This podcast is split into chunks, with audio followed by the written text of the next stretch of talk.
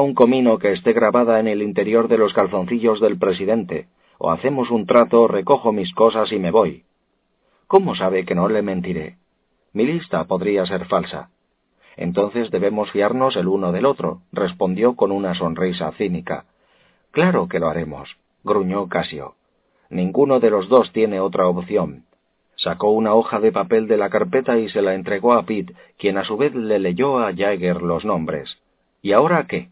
Ahora le diré lo que le ocurrió al San Marino, y antes de mañana por la mañana quizá pueda decirle también quién mató a su hija. 25. Quince minutos después del alba, los controles fotoeléctricos de las luces en las calles de Washington cerraron sus circuitos.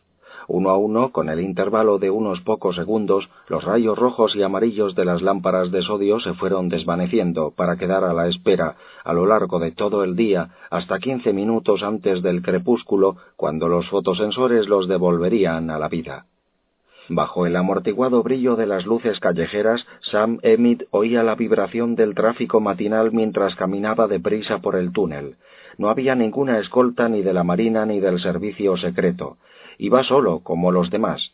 La única persona que había encontrado desde que había bajado del coche en el edificio del Tesoro había sido un guardia de la Casa Blanca apostado en la puerta del sótano. Al llegar al extremo del pasillo que conducía a la sala de situaciones, se cruzó con Alan Mercier. Eres el último, le dijo éste. Emmett consultó su reloj y observó que llegaba con cinco minutos de anticipación. ¿Están todos? preguntó. Excepto Simmons, que está en Egipto, y Lucas, que pronuncia tu conferencia en Princeton, están todos presentes. Al entrar, Oates le ofreció un sillón a su lado. Dan Fawcett, el general Mitcalf, el jefe de la CIA, Martin Brogan y Mercier se hallaban en torno a la mesa de conferencias. Perdonen por haber adelantado cuatro horas la reunión, empezó Oates, pero Sam me informó que sus investigadores han descubierto de qué manera tuvo lugar el secuestro. Sin mayores explicaciones, señaló con la cabeza al director del FBI. Emmett entregó a cada uno de los presentes una carpeta, después se levantó, se acercó a una pizarra y recogió una tiza. Rápidamente y con notable precisión dibujó el río, los terrenos de Mount Vernon y el yate presidencial amarrado al muelle. Después dibujó los detalles y rotuló las áreas específicas. El dibujo completo poseía un realismo que sugería en él un talento innato para la arquitectura.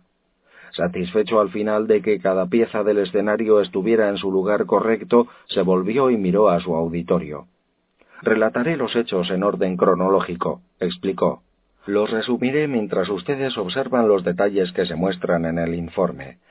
Parte de lo que les describiré se basa en hechos y en una fuerte evidencia. Otra parte son conjeturas. Tenemos que llenar los vacíos lo mejor que podamos. Emmett anotó una hora en el ángulo superior izquierdo de la pizarra. 18.25. El Yegel llega a Mount Vernon, donde el servicio secreto ha instalado su red de seguridad y empieza la vigilancia. 20.15. El presidente y sus invitados se sientan a cenar. A la misma hora los oficiales y la tripulación empiezan a cenar en su comedor. Los únicos hombres de servicio eran el chef, un ayudante y el camarero del comedor. Este hecho es importante porque nos permite saber que fue durante la cena cuando el presidente, su gente y la tripulación del barco fueron drogados. ¿Drogados o envenenados? preguntó Aids levantando la vista. No fue tan fuerte como un veneno, respondió Emmett.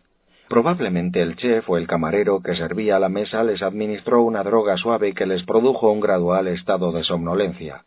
Parece una idea muy práctica, acotó Brogan, de esta manera no habría cuerpos cayéndose en todas las cubiertas. Emmet hizo una pausa para poner en orden sus ideas. El agente del servicio secreto apostado a bordo del yate informó una hora antes de medianoche que el presidente y el vicepresidente Marjolin fueron los últimos en retirarse. Hora 23.10. Demasiado temprano para el presidente, dijo Down Fawcett. Raras veces he oído que se vaya a la cama antes de las dos de la madrugada. 025. Una ligera neblina aparece por el nordeste, seguida a la 1.35 por una espesa niebla provocada por dos generadores de niebla de la Armada ocultos entre los árboles aproximadamente a 160 metros del el río arriba. ¿Podrían haber cubierto toda la zona? Preguntó Oates. En condiciones atmosféricas apropiadas. En este caso, nada de viento. Las unidades instaladas por los secuestradores pueden cubrir dos hectáreas. Fawcett parecía perdido. Dios mío, esta operación debió necesitar un ejército. Emmett hizo un movimiento negativo con la cabeza. Nuestros cálculos son que se necesitaron entre siete y diez hombres.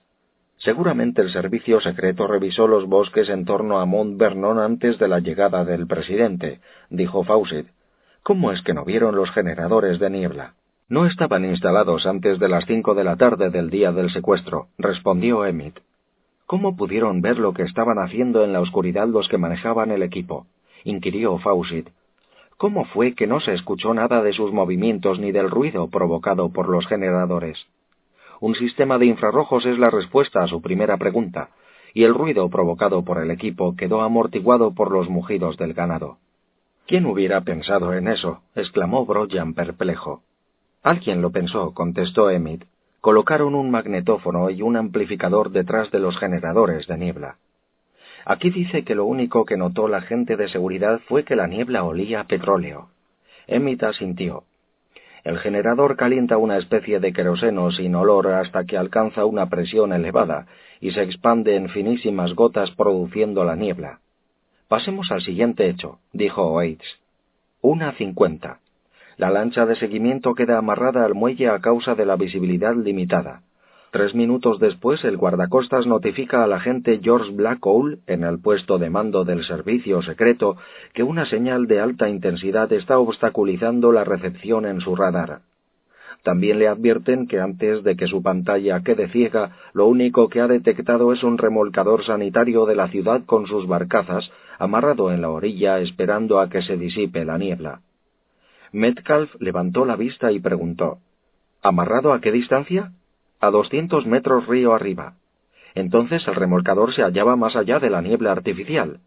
He aquí un punto crucial, reconoció Emmett, sobre el que volveremos después. Se volvió hacia la pizarra y escribió otra secuencia de horas. La sala permaneció en silencio. Los que estaban sentados en torno a la mesa se quedaron como piedras esperando que Emmett les revelara la solución final respecto al secuestro del presidente. 200. Los agentes se trasladan a sus nuevos puestos de guardia. El agente Lyle Brook ocupa el suyo a bordo del Eagle, después de que lo relevara en la entrada del muelle el agente Cal Polaski. Lo más importante es que durante ese momento el Eagle estaba fuera de su vista, Después Polaski fue hasta la pasarela de acceso al yate y habló con alguien a quien tomó por Brook, quien en este momento ya estaba inconsciente o muerto. Polaski no notó nada sospechoso excepto que Brook parecía haber olvidado su próximo puesto. ¿Polaski no advirtió que hablaba con un extraño? Hablaron a una distancia no menor de tres metros y en voz baja para no molestar a nadie en el yate. Cuando llegó el relevo de las tres, Brook sencillamente desapareció en la niebla. El agente Polaski declara que no pudo ver más que una vaga figura. Solo fue a las 3.48 cuando el agente Edward McGrath descubrió que Brooke no se hallaba en su puesto. Lo notificó a Blackwell, quien se encontró con él en el Yegel cuatro minutos después. Registraron el yate y lo encontraron vacío, con la excepción de Polaski, que había subido a bordo para reemplazar a Brooke. Emmett dejó la tiza en la bandeja y se limpió las manos. El resto es pura rutina. ¿Quién fue alertado? Los resultados de la infructuosa búsqueda por el río y alrededor de los terrenos de Mount Vernon, los obstáculos que impidieron encontrar a los desaparecidos, etcétera, etcétera. ¿Cuál era la posición del remolcador y de las barcazas después de la alerta? preguntó Metcalf. Las barcazas se encontraron amarradas en la orilla del río, respondió Emmett. El remolcador desapareció. Eso en cuanto a los hechos, dijo Oates. La pregunta principal es cómo pueden haberse evaporado casi veinte personas del yate bajo las narices de un ejército de agentes del servicio secreto y que nada quedara detectado en el sistema de alarma de seguridad más avanzado que existe? La respuesta, señor secretario, es que no se evaporaron. Oates arqueó las cejas. Entonces, ¿qué ocurrió? Emmet notó una expresión de satisfacción en la cara de Metcalf. Creo que el general tiene su explicación. Quisiera que alguien me dijera, empezó a decir Fawcett. Emmett aspiró profundamente antes de hablar. El yate que los agentes Blackwell y McGrath encontraron desierto no es el mismo que transportó al presidente y a sus invitados hasta Mount Vernon. Caspita, exclamó Mercier jadeando. Es verdaderamente increíble, apuntó Oates escépticamente. Emmett volvió a tomar la tiza y empezó a hacer diagramas. Unos quince minutos después de que los generadores de niebla empezaran a lanzar una densa nube sobre el río y Mount Vernon, el equipo secuestrador transmitió en la frecuencia del radar del guardacostas y lo inutilizó. Río arriba, el remolcador, salvo que en este caso no se trataba de un remolcador sino de un yate idéntico en todos los detalles al Eagle, se apartó de las barcazas que encontramos vacías y navegando río abajo.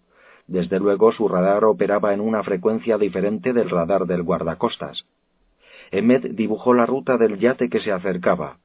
Cuando estuvo a cincuenta metros del muelle de Mount Vernon y de la popa del Eagle, apagó los motores y continuó a la deriva de la corriente, lo que significó navegar a una velocidad de un nudo.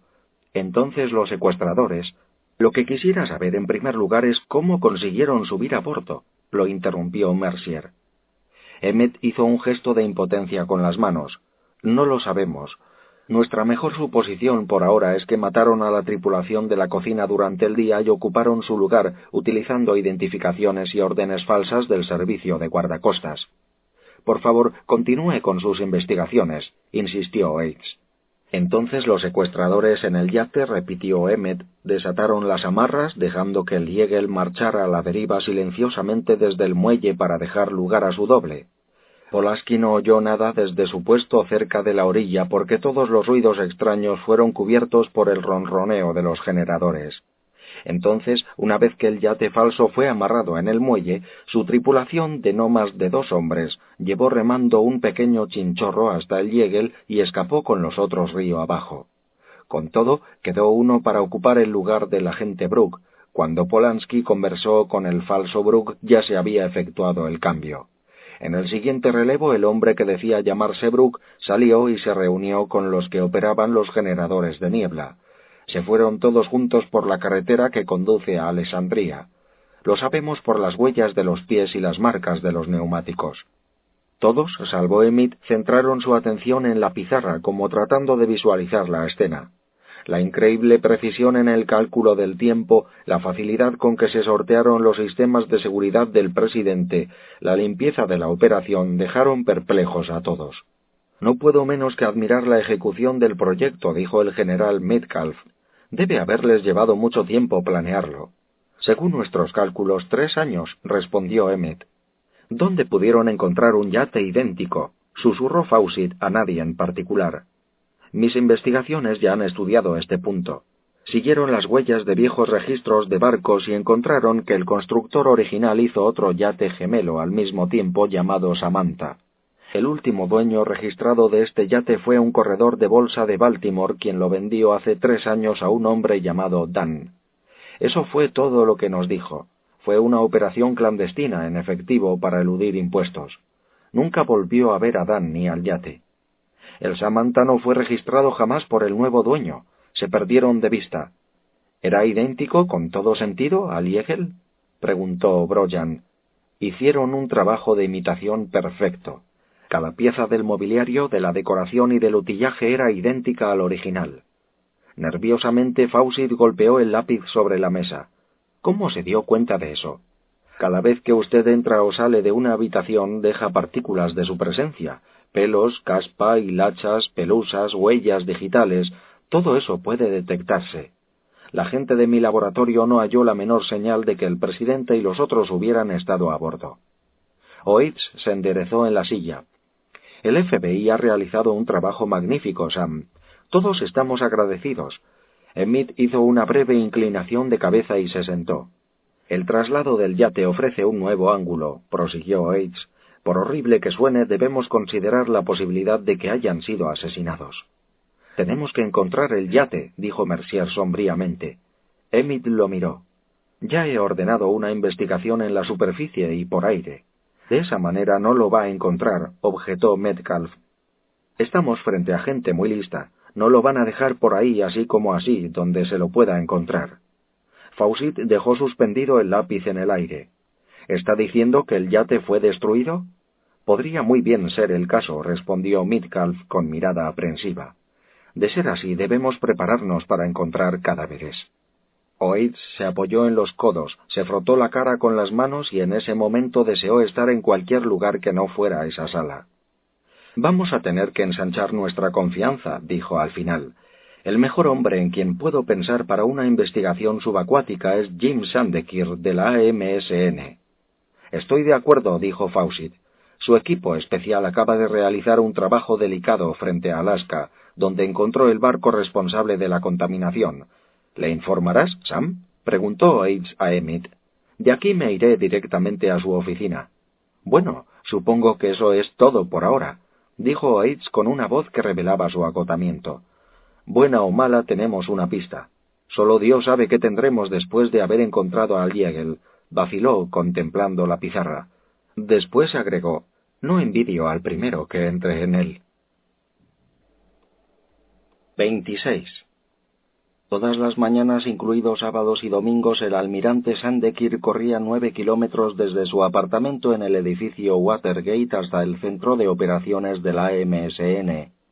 Acababa de salir de la ducha, en el baño adyacente a su oficina, cuando la voz de su secretaria le llegó a través de un altavoz situado encima del lavabo. Almirante, el señor Emmett desea verlo. Sandekir se estaba frotando vigorosamente el pelo con la toalla y no estaba seguro de haber oído bien el nombre. ¿Sam Emmett del FBI? Sí, señor. Quiere verle inmediatamente. Dice que es de extrema urgencia. Sandekir vio su cara reflejada en el espejo con una expresión de incredulidad. El director del FBI era demasiado importante como para hacer visitas oficiales a las ocho de la mañana. El juego burocrático de Washington tenía sus reglas, todo el mundo por debajo del presidente las obedecía. La inesperada visita de Emmett solo podía significar una emergencia. Hágalo pasar enseguida. Apenas tuvo tiempo de ponerse un albornoz. La piel le seguía chorreando cuando Emmett cruzó la puerta. Jim, tenemos un problema terrible. Emmett no se molestó en estrecharle la mano. Colocó rápidamente su portafolio sobre la mesa de Sandekir, lo abrió y le entregó una carpeta. Siéntate y mira esto. Después hablaremos. Sandekir no era un hombre a quien se pudiera apremiar y menos dar órdenes, pero al ver la tensión en los ojos de Emmett obedeció sin comentarios. Estudió el contenido de la carpeta durante unos diez minutos sin hablar. Emmett se sentó al otro lado de la mesa y esperó ver una expresión de horror o rabia. No hubo ninguna. Sandekir permaneció enigmático. Al final cerró la carpeta y preguntó sencillamente ¿En qué puedo ayudar? Encuentra el Jägel. ¿Crees que lo han hundido? La búsqueda por aire y por la superficie no nos ha llevado a nada. Muy bien, pondré a trabajar en esto a mi mejor gente.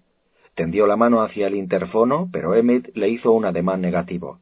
No necesito hablarte del caos que se producirá si esto se filtra. Jamás he mentido a mi gente. En este caso tendrás que hacerlos trabajar sin información. Sandekir asintió brevemente y habló por el interfono. Silvia, ponme con Pete. ¿Pete? Quiso saber Emmett. El director de proyectos especiales se pondrá al frente de la investigación. ¿Le dirá solo lo necesario? Fue una orden más que un pedido. Un fulgor amarillento de cautela asomó a los ojos de Sandekir. Eso quedará librado a mi discreción. Emmett empezó a decir algo, pero el interfono lo interrumpió.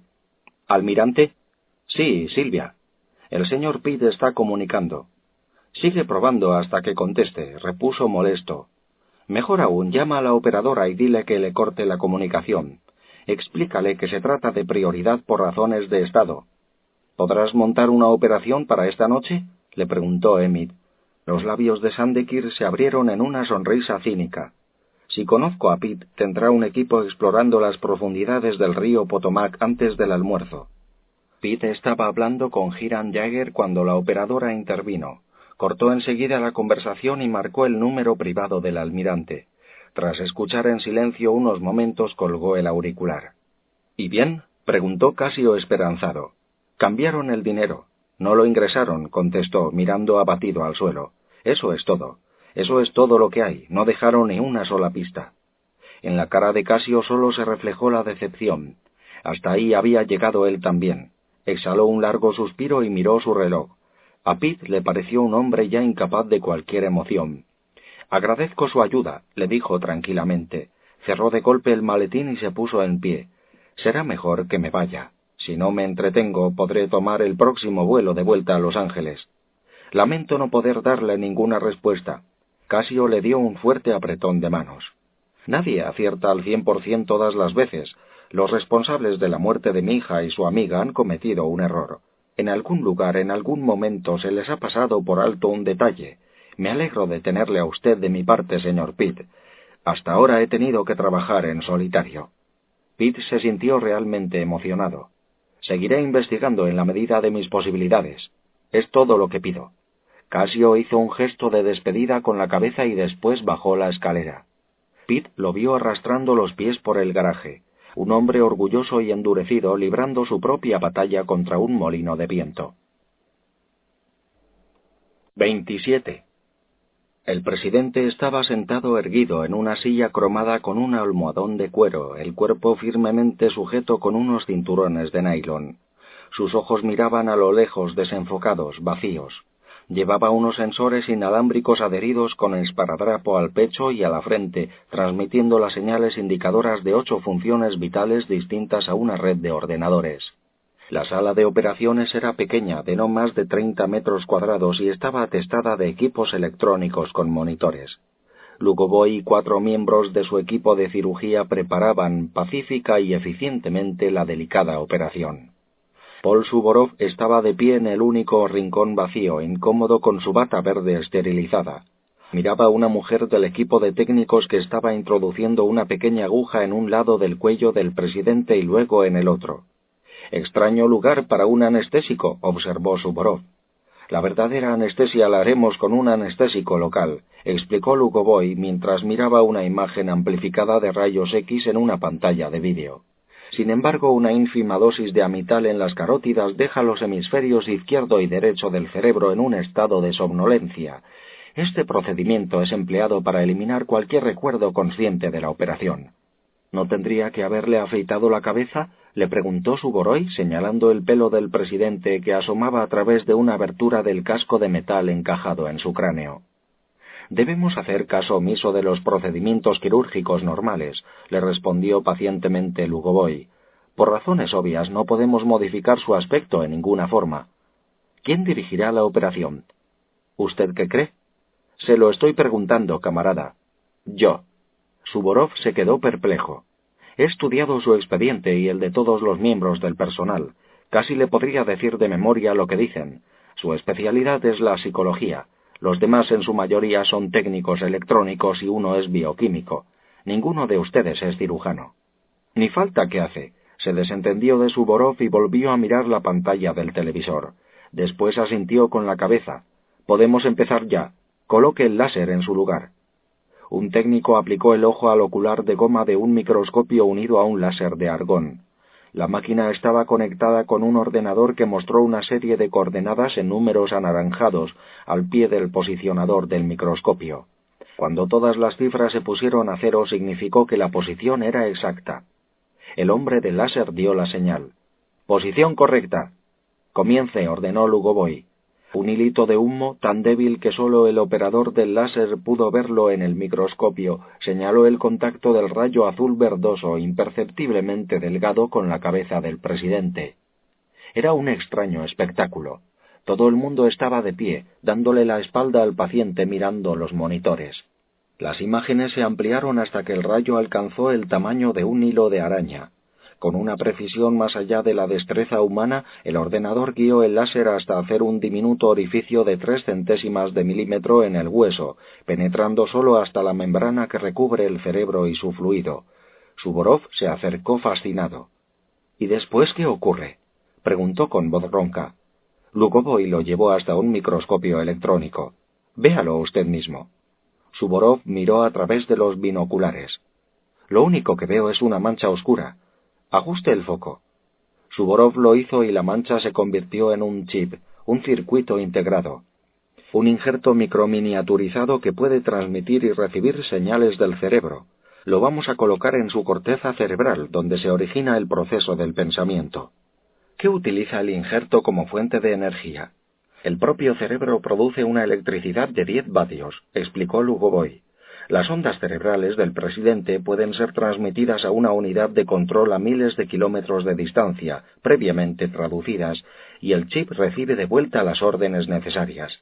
Podría decirse que es como cambiar los canales de la televisión con un mando a distancia. Suborov se alejó del microscopio y miró fijamente a Lugovoy. Las posibilidades son aún más impresionantes de lo que creí, susurró. Podremos enterarnos de todos los secretos del gobierno de Estados Unidos. También podremos manipular sus días y sus noches mientras viva, prosiguió Lugovoy, y a través del ordenador dirigir su personalidad de una manera que ni él ni nadie notará. Un técnico apareció a su espalda. Estamos listos para implantar el injerto. Lugovoy le hizo una señal afirmativa con la cabeza. Proceda. En lugar del láser se colocó una especie de robot. El diminuto injerto fue retirado de debajo del microscopio y colocado con precisión en el extremo de un alambre que salía de un brazo mecánico. Después fue introducido en la abertura del cráneo del presidente. Comienza la penetración ya, dijo la voz de un hombre sentado ante un cuadro de mandos. Igual que el hombre que había estado manejando el láser, éste estudió una serie de números que aparecieron en la pantalla. Todo el procedimiento estaba preprogramado. No se alzó ninguna mano humana. Guiado por el ordenador, el robot levantó delicadamente el alambre haciéndolo pasar por la membrana protectora y lo introdujo en los suaves pliegues del cerebro. Transcurridos seis minutos, la pantalla mostró la palabra Mark. Los ojos de Lugovoy no se habían apartado del monitor en color de rayos X. Afloje y retire la sonda. Retirada la sonda, repitió una voz como un eco. Después de retirado el alambre fue reemplazado por un instrumento en forma de tubo con un pequeño enchufe que tenía tres cabellos con sus raíces, extraídos de la cabeza de un hombre perteneciente al equipo ruso de pelo muy parecido al del presidente. Después fue insertado el enchufe en el minúsculo orificio perfectamente cortado por el rayo láser. Cuando se retiró la unidad del robot, Lugovoy se acercó y estudió los resultados con una lupa. Dentro de pocos días se desprenderán las pequeñas costuras, observó. Satisfecho se enderezó y miró las pantallas del ordenador. El injerto está en funcionamiento, anunció una ayudante. Lugovoy se frotó las manos encantado. Bien, podemos empezar la segunda penetración. ¿Va a colocar otro injerto? preguntó Suborov. No, vamos a inyectar una pequeña cantidad de ARN en el hipocampo. ¿Por qué no me lo explica en lenguaje corriente? Lugovoy tocó el hombro del técnico sentado ante los mandos del ordenador y accionó un interruptor. La imagen del cerebro del presidente se amplió hasta ocupar toda la pantalla del monitor de rayos X. Ahí, dijo, dando unos golpecitos en la pantalla. El órgano en forma de caballito de mar situado bajo los cuernos de los ventrículos laterales, una sección vital del sistema cerebral. Se llama el hipocampo. Aquí es donde se reciben y dispersan nuevos recuerdos. Al inyectar ARN, ácido ribonucleico que transmite instrucciones genéticas de un individuo que ya haya sido programado con ciertos pensamientos, podemos realizar lo que llamamos una transferencia de memoria. Suborov había estado tratando de almacenar con todas sus fuerzas lo que veía y oía, pero le fue imposible. No podía absorberlo todo. Ahora miraba al presidente con una expresión de incertidumbre. ¿Realmente puede usted inyectar la memoria de un hombre en el cerebro de otro? Exactamente, le respondió Lugovoy como al pasar. ¿Qué cree que ocurre en los hospitales mentales donde el KGB envía a los enemigos de la nación? No todos son reeducados para que se conviertan en buenos amantes del partido. A muchos se les utiliza para experimentos psicológicos más importantes. Por ejemplo, el ARN que vamos a administrar en el hipocampo del presidente proviene de un pintor que insistía en crear ilusiones en las que nuestros líderes aparecían en posiciones raras y desfavorables. No recuerdo su nombre. ¿Belcaya? Sí, Oscar Belcaya, un inadaptado social. Sus pinturas eran o bien obras maestras del arte moderno o bien abstracciones de pesadilla, según los gustos después de que sus colegas del Servicio de Seguridad del Estado lo detuvieran en su estudio, fue llevado en secreto a un remoto sanatorio en las afueras de Kiev. Ahí lo tuvieron en un capullo como el que tenemos aquí durante dos años. Con las nuevas técnicas de almacenamiento de memoria se le borraron sus recuerdos y fue adoctrinado con conceptos políticos, los mismos que deseamos que aplique el presidente en su gobierno. ¿Y no puede obtener el mismo resultado con el injerto de control? El injerto con su red computadorizada es extremadamente complejo y frágil. La transferencia de la memoria actúa como un sistema de apoyo. Además, nuestros experimentos han demostrado que el proceso de control opera más eficientemente cuando el sujeto crea el pensamiento por sí mismo. Entonces el injerto manda una respuesta positiva o negativa.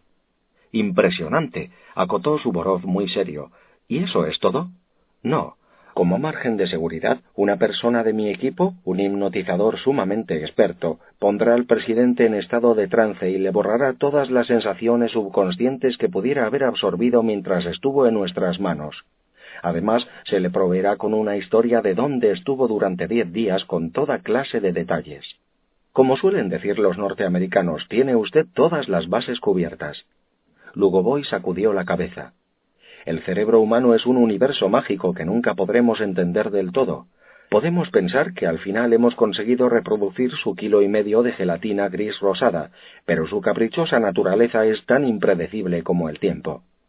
Lo que me está diciendo es que quizá el presidente no reaccione como usted desea. Es posible, dijo Lugovoy con seriedad, también es posible que su cerebro rompa los vínculos con la realidad pese a nuestro control y haga algo que llegue a tener terribles consecuencias para todos nosotros. 28. Sandekir detuvo su coche en el parking de un pequeño embarcadero para yates a 60 kilómetros al sur de Washington. Se apeó y se quedó contemplando el río Potomac. El cielo brillaba con un azul claro y el agua de un verde opaco corría hacia el este, hacia la bahía de Chesapeake. Bajó por una escalera que parecía estar a punto de desmoronarse hasta un pantalán. Atracado en un extremo había un barco marisquero viejo y fatigado por el uso. Sus herrumbrosas tenazas que colgaban de una botavara parecían las garras de algún animal monstruoso. Tenía el casco gastado por los años de uso y le faltaba la mayor parte de la pintura. Su motor diésel carraspeaba exhausto y arrojaba penachos de humo por la chimenea que se disolvían en la suave brisa. Su nombre apenas legible en la popa era Hockey Hamoki. Consultó su reloj. Faltaban veinte minutos para las doce del mediodía. Asintió con la cabeza en señal de aprobación. A solo tres horas de haber dado instrucciones a Pitt, la investigación estaba en marcha. Saltó a la cubierta y saludó a los dos ingenieros que conectaban el sensor del sonar con la sonda y entró en la cabina. Encontró a Pitt observando minuciosamente con una lupa una gran fotografía realizada desde un satélite. ¿Esto es lo mejor que has podido conseguir? le preguntó Sandekir. Pitt levantó la vista y le sonrió de buen humor. ¿Se refiere al bote? Sí. No está a la altura de sus buques, limpios y pulidos con saliva, pero no será útil. ¿No estaba disponible ninguno de nuestros barcos para la investigación? Sí, pero elegí esta carraca por dos razones. Una porque es muy buena para el trabajo, y otra porque si alguien ha secuestrado un barco del gobierno con ilustres personajes a bordo y lo ha hundido a seis pies, esperará una búsqueda submarina más grande y la va a estar observando. De esta manera podemos movernos con libertad antes de que se enteren. Sandekir solo le había dicho que un barco perteneciente a la flota presidencial había sido robado del muelle en Mount Vernon y se suponía hundido. Muy poco más. ¿Quién te dijo que había personajes de importancia a bordo? Los helicópteros del ejército y la marina pululaban como langostas y se puede caminar por el río sobre los guardacostas que atestan el agua. Hay algo más en esta investigación, almirante, de lo que usted da a entender, muchísimo más. Sandekir no contestó. Tuvo que admitir, sin embargo, que Pitt pensaba más deprisa que él. Su silencio, reconoció, no hacía más que realizar las sospechas de Pitt. Dejando a un lado el asunto, le preguntó ¿Has visto algo que te haya inducido a buscar tan lejos de Mount Vernon? Lo suficiente como para ahorrarnos cuatro días y cuarenta kilómetros, respondió. Supuse que nuestro barco sería localizado por una de nuestras cámaras especiales. ¿Pero cuál? Los satélites espías militares no giran en órbita sobre Washington y las fotografías del espacio que muestran las condiciones meteorológicas no revelan ningún detalle. ¿Dónde conseguiste esa? le preguntó Sandekir señalando la fotografía. De un amigo del Departamento del Interior. Uno de sus satélites de inspección geológica en órbita a 900 kilómetros de latitud sacó unas instantáneas en infrarrojo de la bahía de Chesapeake y los ríos adyacentes hora cuatro cuarenta de la mañana en que desapareció el barco. Si observa con la lupa la ampliación de esta sección del Potomac, el único barco que se ve río abajo desde Mount Vernon está navegando a una milla de este muelle. Shandekir miró atentamente el minúsculo puntito en la fotografía. La ampliación era increíblemente nítida. Podía descubrir todos los detalles de los aparejos en cubierta y las figuras de dos personas. Clavó la mirada en Pitt. No hay ninguna prueba de que sea el barco que buscamos, dijo. No soy tan ingenuo, almirante. Ese es el yate presidencial Yegel. No contestaré con evasivas, replicó tranquilamente, pero no puedo decirte más de lo que te he dicho. Pitt se limitó a encogerse de hombros y no contestó. Entonces, ¿dónde crees que está? Los verdes ojos de Pitt se abrieron, miró al almirante y empuñó un compás. Verifique los datos específicos del Yegel. Su velocidad máxima era de catorce nudos. Ahora bien, la foto espacial fue tomada a las cuatro con cuarenta y cinco. Faltaba una hora y media para el alba. La tripulación que pirateó el yate no podía correr el riesgo de que la vieran, de modo que lo hundieron protegidos por la oscuridad. Teniendo en cuenta todo eso, el yate solo podría haber navegado veintiuna millas antes de la salida del sol. Eso significa muchísima agua. Creo que podemos eliminar un poco. ¿Crees que lo hicieron en el canal? Sí, señor, en aguas profundas. Si yo hubiera estado a cargo del asunto, lo habría hundido bastante para evitar cualquier descubrimiento casual. ¿Cuál es la profundidad media de la búsqueda? De diez a quince metros. No es suficiente. Cierto, pero de acuerdo con los sondeos de profundidad de las cartas náuticas, hay varios agujeros que pueden llevar la profundidad a más de treinta metros. Sandekir hizo una pausa y miró por la ventana de la cabina mientras Al Jordino caminaba por el muelle llevando un par de bombonas de aire sobre sus robustos hombros. Se volvió hacia Pitt y lo miró pensativamente. Si te vas a sumergir, dijo Sandekir con frialdad, no vas a entrar. Nuestra tarea se reduce exclusivamente a descubrir e identificar, nada más. ¿Qué hay ahí abajo que no podamos ver? No preguntes. Pitt se sonrió irónicamente. Deme el gusto. Soy muy inconsciente. Vaya, si lo eres, gruñó Sandekir. ¿Qué crees que hay en el yate? Digamos mejor quién. ¿Importa acaso? preguntó el almirante poniéndose en guardia. Probablemente está vacío. Me está esquivando, almirante, estoy seguro. Y después de que encontremos el yate, ¿qué pasará? De eso se ocupará el FBI. De modo que nosotros realizamos nuestra pequeña acción y nos hacemos a un lado. Esas son sus órdenes. Pues yo digo que se jodan, ¿A quién te refieres con ese plural? A los poderes ocultos que hacen jueguecitos secretos. Créeme, este asunto no es un juego. Una dura expresión asomó a la cara de Pete.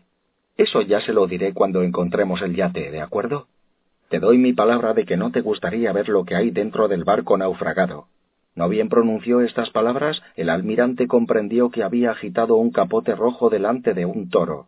Una vez que Pitt se introdujera debajo de la superficie del agua, la cadena de mando quedaba rota. 29. Seis horas después y doce millas río abajo, el blanco número 17 apareció en la pantalla del sonar Klein. Estaba a 35 metros de profundidad, entre los cabos Persimon y Matías, justo enfrente de Bob's Creek y a dos millas más allá del puente sobre el río Potomac. ¿Dimensiones? Preguntó Pitt al operador del sonar. Aproximadamente treinta y seis metros de largo por siete de ancho. ¿Qué tamaño estamos buscando? quiso saber Jordino. El Yegel tiene una longitud total de ciento diez pies con una manga de veinte pies, le respondió Pitt. Eso coincide, agregó Jordino, convirtiendo mentalmente metros en pies. Creo que lo tenemos, dijo Pitt mientras examinaba la forma del pecio en la segunda pantalla del sonar. Hagamos otro pase vez de unos veinte metros hasta estribor, y arroja una boya. Sandekir, que se hallaba afuera en la cubierta de popa observando el cable sensor, entró en la cabina. ¿Hemos conseguido algo? Pitt asintió. Un contacto óptimo. ¿Vas a ir a verlo? Cuando hayamos lanzado la boya, Al y yo bajaremos. Sandekir miró la cubierta superior y no dijo nada. Después se volvió y regresó a la popa, donde ayudó a Jordino a levantar una plomada de cincuenta libras unida a una boya de un anaranjado brillante sobre la borda del hockey Yamoki. Pitt tomó el timón y condujo el barco. Cuando el blanco empezó a aparecer en el receptor acústico de profundidad, gritó ¡Ahora! Arrojaron la boya por la borda mientras el barco ralentizaba su marcha.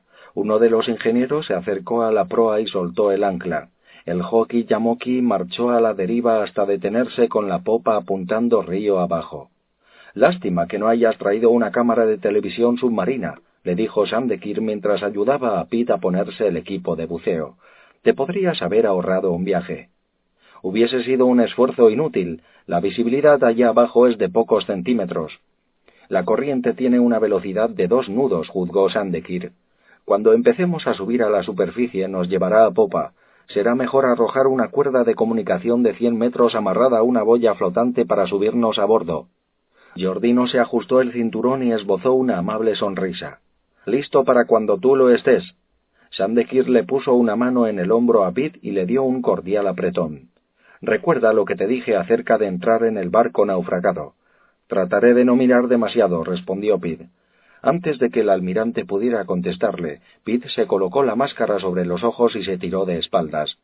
El agua se cerró encima de él y el reflejo del sol se diluyó en un anaranjado verdoso. La corriente empujó su cuerpo y tuvo que nadar en diagonal contra ella hasta encontrar la boya. Estiró una mano, se aferró a la cuerda y miró hacia abajo. A menos de un metro la trenza blanca desaparecía en el agua fangosa. Utilizando la cuerda como guía y apoyo descendió hacia los abismos del Potomac.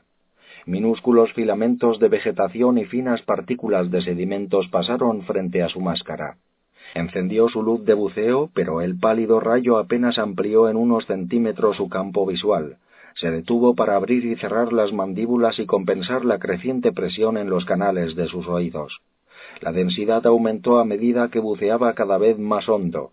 De pronto, como si hubiera pasado por una puerta, la temperatura del agua descendió diez grados y la visibilidad se extendió a casi tres metros. La capa más fría actuaba como un almohadón contra la corriente cálida superior. Apareció el fondo y pudo discernir el sombrío perfil de un barco a su derecha. Se volvió e hizo una seña a Jordino, quien movió afirmativamente la cabeza.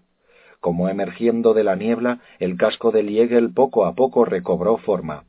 Yacía como un animal exánime, solo en medio de un silencio ominoso y un agua sombría. Pitt nadó por un costado del casco mientras Jordino se deslizaba por el otro. El yate estaba perfectamente erguido, sin ninguna señal de haber escorado. Salvo por una delgada capa de algas que se había formado sobre su pintura blanca, parecía tan prístino como cuando surcaba la superficie. Se encontraron en la popa y Pitt escribió en su tabla de mensajes ¿Algún problema? Jordino respondió en la suya Ninguno. Después lentamente se abrieron camino por las cubiertas pasando frente a las oscuras ventanas de los camarotes y llegaron al puente. Ahí no encontraron nada que sugiriera muerte o tragedia. Dirigieron sus luces hacia las ventanas del puente a la oscuridad interior, pero lo único que vieron fue una fantasmagórica desolación. Pitt vio que en el telégrafo de la sala de máquinas se leía parar completamente. Vaciló un instante y escribió un nuevo mensaje en su tablilla. Voy a entrar. A Jordino le brillaron los ojos debajo de su máscara y garabateó Voy contigo. Por puro hábito revisaron sus escafandras. Les quedaba suficiente tiempo para estar sumergidos doce minutos. Pitt probó la puerta que daba a la cabina. El corazón le daba saltos en el pecho. Aun con Jordino a su lado, la sensación era oprimente. La falleva giró y empujó la puerta abriéndola.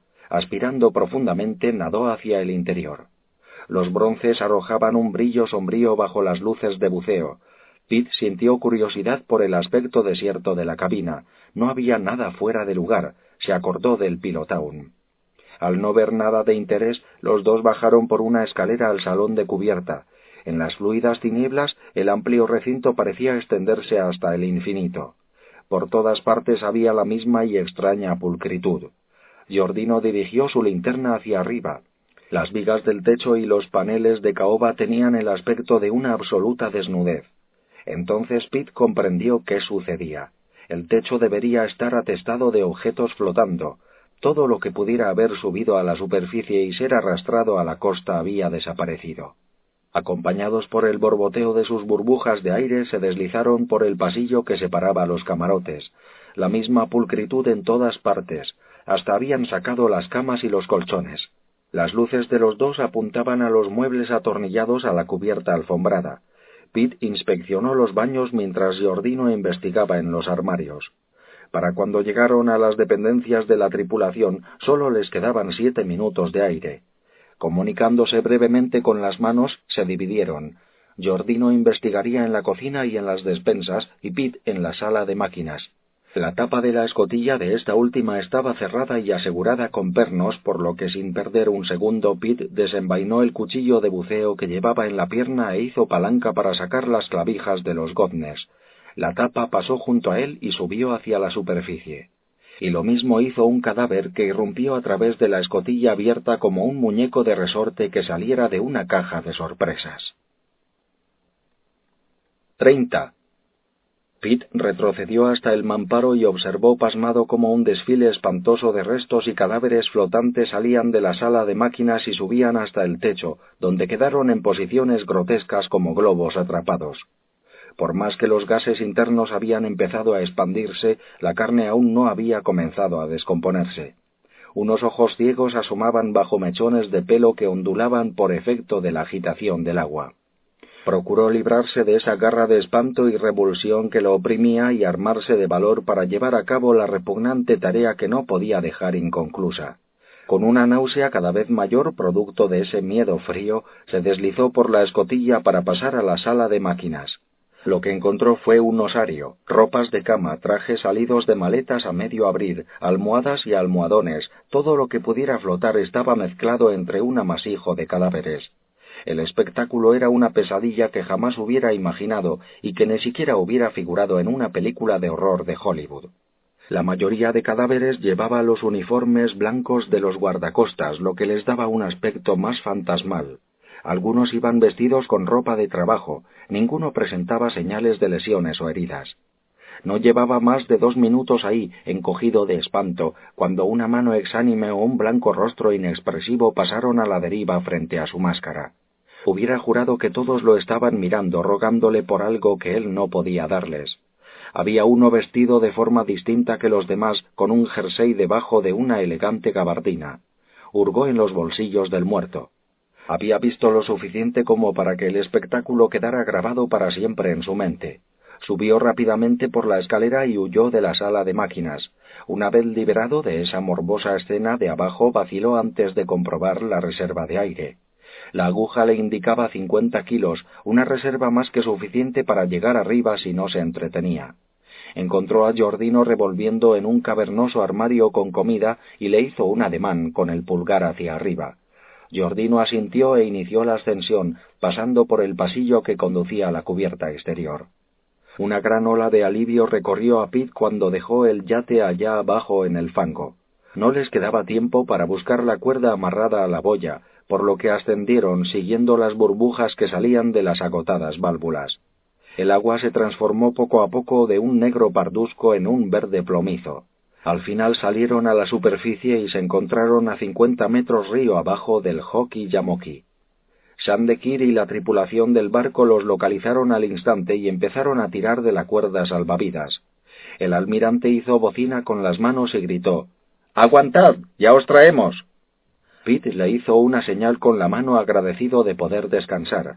Se sentía demasiado agotado como para hacer otra cosa que no fuera flotar perezosamente contra la corriente y ver pasar los árboles alineados en la costa. Minutos después, él y Jordino fueron izados hasta la cubierta del viejo barco marisquero. ¿Es el Yegel? preguntó Sandekir incapaz de contener su curiosidad. Pete esperó a responderle hasta desprenderse de las botellas de aire comprimido. Sí, dijo finalmente. Es el Yegel. A Sandekir le costó formular la pregunta que le atenaceaba la mente. Prefirió dar un rodeo. ¿Habéis encontrado algo digno de mención? La parte de afuera no ha sufrido daños. El yate está deshecho. La quilla descansa en medio metro de cieno. ¿Ninguna señal de vida? No desde el exterior. Resulta evidente que Pid no iba a proporcionar ninguna información a menos que se la pidieran. Su piel habitualmente tostada parecía extrañamente pálida. ¿Pudiste ver en su interior? le preguntó Sandekir. Estaba demasiado oscuro para ver algo. Diablos, está bien. Cuéntame qué encontraste. Ya que me lo pregunta tan amablemente, le diré que hay más cadáveres en el yate que en un cementerio. Estaban amontonados en la sala de máquinas desde la cubierta hasta el techo. Conté veintiuno. Por Dios. exclamó Sandekir con voz ronca llena de terror. ¿Pudiste reconocer a algunos? Trece eran de la tripulación. El resto parecían civiles. ¿Ocho civiles? preguntó atónito. Supongo, por lo que pude juzgar por sus ropas. No estaban en condiciones de ser interrogados. Ocho civiles, repitió Sandekir, ¿y ninguno conocido? No estoy seguro de que sus propias madres pudieran identificarlos. ¿Por qué? ¿Se supone que debía reconocer a alguno? Sandekir sacudió la cabeza. No te lo puedo decir. Pete no recordaba haber visto nunca al almirante tan perturbado. Su férrea armadura había desaparecido. Sus ojos penetrantes e inteligentes parecían afligidos. Esperando obtener alguna reacción, Pete dijo De tener que aventurar una opinión, diría que alguien se cargó a la mitad de la embajada china. ¿China? La mirada se volvió tan cortante como un punzón para cortar hielo. Siete de los ocho civiles eran asiáticos. ¿No estarás equivocado? Preguntó Sandekir en busca de una vana esperanza. Con tan poca o ninguna visibilidad. La visibilidad era de tres metros, y además sé muy bien la diferencia entre los párpados de un europeo y los de un oriental. Gracias a Dios, respondió el almirante exhalando un profundo suspiro. Le quedaría muy agradecido si me informara de qué diablos esperaba usted que encontráramos Al y yo allá abajo. La mirada de Sandekir se suavizó. Te debo una explicación, pero no puedo darte ninguna. Ocurren cosas a nuestro alrededor que no necesitamos saber. Tengo mis propios problemas, replicó Pete con frialdad. No estoy interesado en este. Sí, Julie Mendoza, entiendo. Pete sacó algo de debajo de la manga de su traje mojado. Tenga, me olvidaba. Lo encontré en uno de los cadáveres. ¿Qué es? Pete le mostró una cartera de piel empapada. En el interior había un documento de identidad a prueba de agua con la fotografía de un hombre, fuera un distintivo en forma de escudo.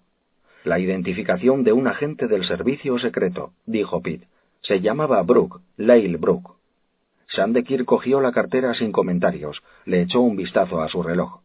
Tengo que ponerme en contacto con Sam Mehmet del FBI. Ahora el problema es suyo. Todavía no puedo olvidar el asunto, almirante. Los dos sabemos que llamarán a la AMSN para rescatar el Liegel. Tienes razón, por supuesto, le respondió cansado. Quedas librado de este proyecto. Haz lo que debas hacer. Haré que Jordino se ocupe del rescate. Se volvió y entró en la cabina para pedir una comunicación telefónica de barco a tierra. Pitt permaneció largo rato contemplando las ominosas aguas del río, reviviendo el terrible espectáculo de abajo. Un verso de un viejo poema escrito por un marino le pasó por la cabeza. Un barco fantasma con una tripulación fantasma, sin lugar a dónde ir.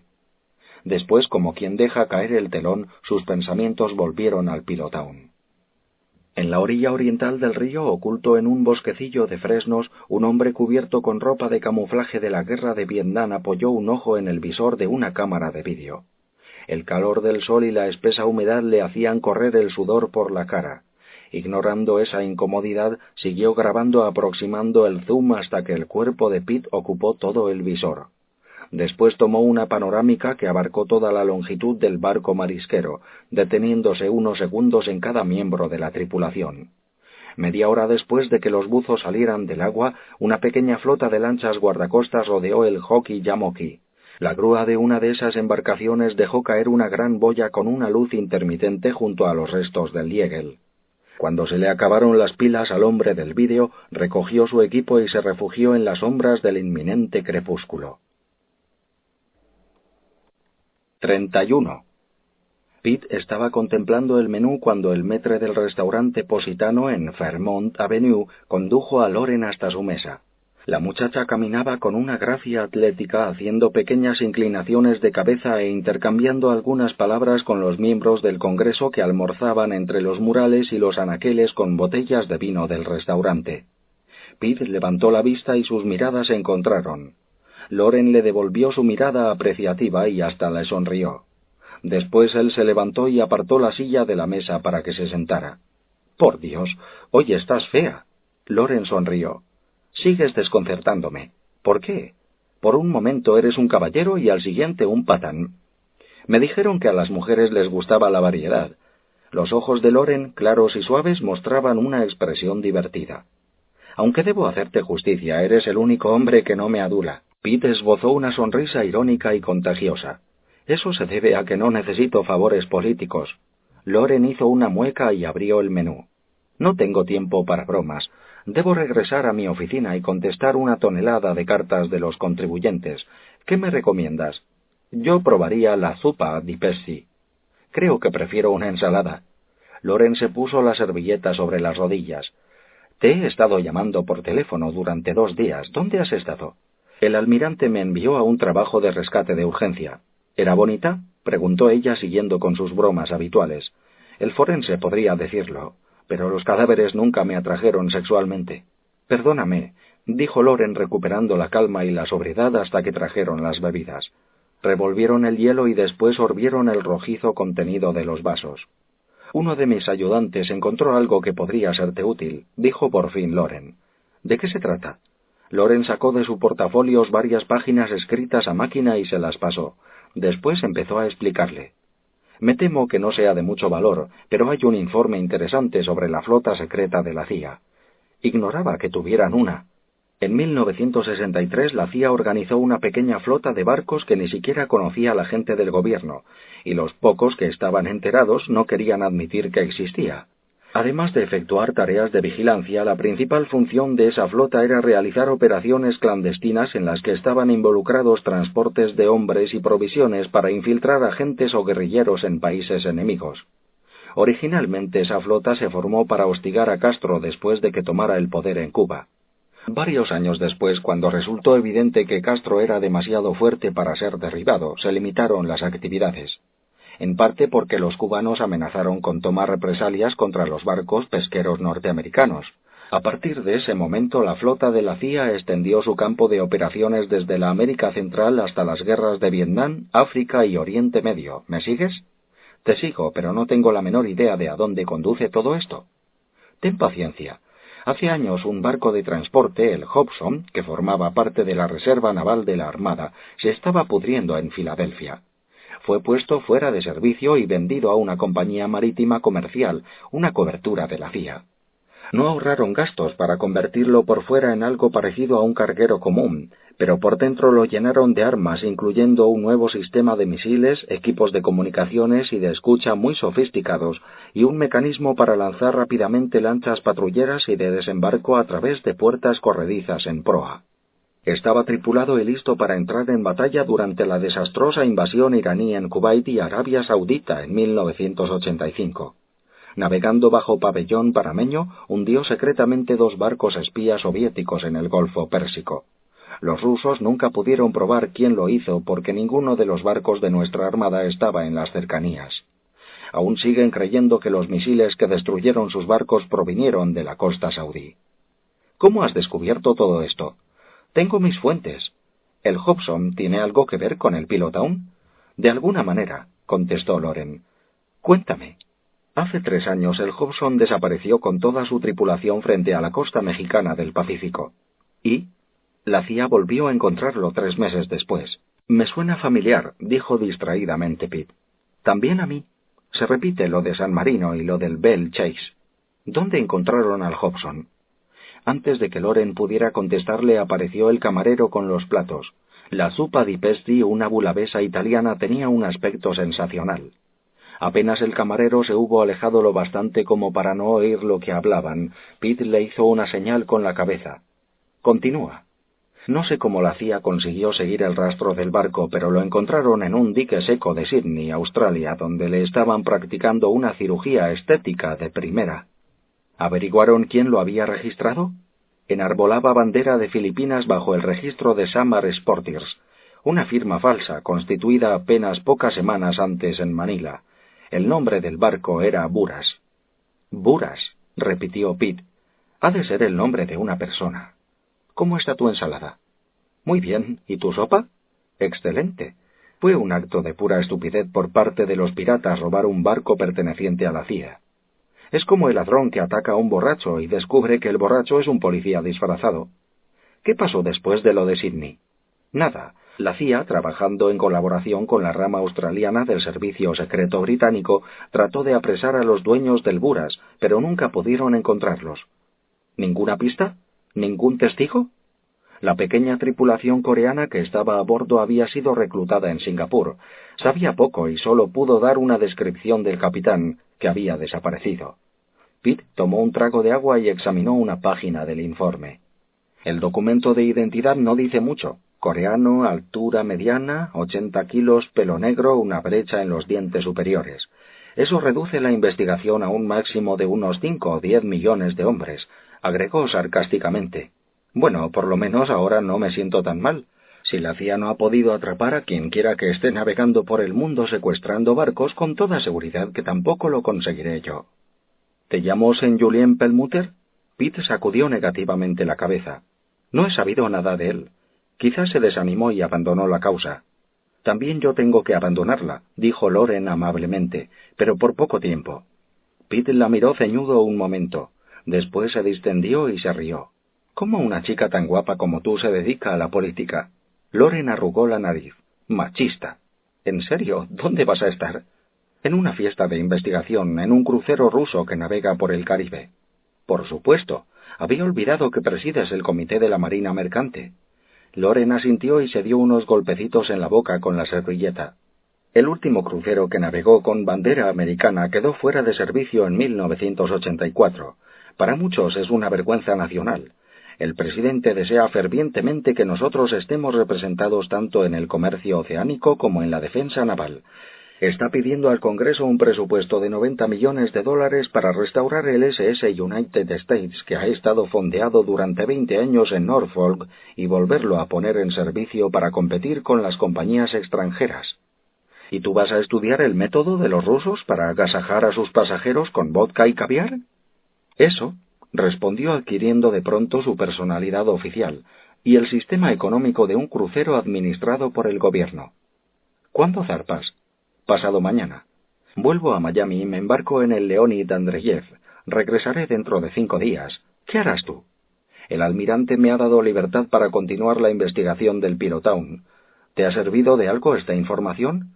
Todo por poco que sea ayuda, contestó esforzándose por concentrarse en una idea que era una sombra lejana en el horizonte. Después la miró. ¿Has oído algo interesante en el radio Macuto del Congreso? ¿Te refieres a chismes? como quién se acuesta con quién o así. Algo más interesante, rumores de funcionarios de alto rango, de diplomáticos extranjeros que hayan desaparecido. Loren meneó la cabeza. No, nada tan siniestro. El escenario del Capitolio está bastante aburrido cuando el Congreso está de vacaciones. ¿Por qué? ¿Te has enterado de algún escándalo que yo ignore? Preguntaba, nada más. Contestó sin comprometerse. Loren estiró el brazo sobre la mesa y le cogió de la mano. No tengo la menor idea de a dónde te va a conducir todo esto, pero por favor cuídate.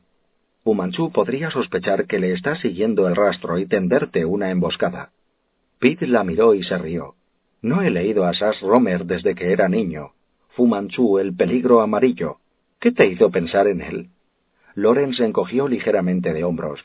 Realmente no lo sé una asociación de ideas con una vieja película de Peter Sellers, la Sosan Trading Company y la tripulación coreana del Buras, sospecho.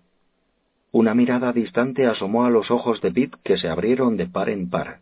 La idea en el horizonte había cristalizado. Llamó al camarero y pagó la comida con una tarjeta de crédito. Tengo que hacer un par de llamadas telefónicas, dijo. Le dio un suave beso en los labios y salió precipitadamente a la acera atestada de gente. 32. Pete se dirigió en coche hasta el edificio de la AMSN y se encerró en su oficina. Estableció una orden de prioridades en su trabajo y transcurridos unos instantes marcó un número de Los Ángeles por su línea telefónica privada. A la quinta llamada le atendió una muchacha que pronunciaba mal las R's. Investigadores Casio y asociados. Quisiera hablar con el señor Casio, por favor. ¿Quién le llama? Mi nombre es Pete. Está con un cliente. ¿Puede volver a llamar? No, gritó. Llamo desde Washington. Es urgente. Intimidada la recepcionista contestó. Un momento. Casio apareció en la línea casi inmediatamente. Señor Pitt, encantado de oírle. Lamento interrumpir su entrevista, pero necesito hacerle una consulta. Haré lo que pueda. ¿Qué sabe de la tripulación del San Marino? No mucho. Investigué sobre los oficiales, pero no había nada raro. Todos eran marinos mercantes profesionales. El capitán, por lo que recuerdo, tenía antecedentes muy respetables. ¿Nada que los vinculara con el crimen organizado? No apareció nada en las computadoras del Centro Nacional de Informaciones sobre Delitos y Crímenes. ¿Y qué sabe del resto de tripulación? Tampoco mucho por ese lado. Solo unos pocos estaban registrados en el Sindicato del Mar. ¿Nacionalidades? preguntó Pitt. ¿Nacionalidades? repitió Casio.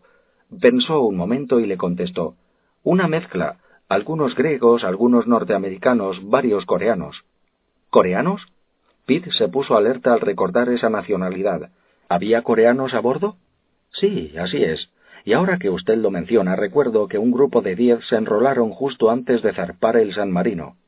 ¿Sería posible seguir la pista de los barcos y de las compañías en que sirvieron antes de hacerlo en el San Marino? Se está remontando usted bastante atrás, pero los expedientes han de estar disponibles. ¿Podría además examinar los antecedentes de la tripulación del Pilotown? No veo por qué no. Se lo agradecería. Exactamente.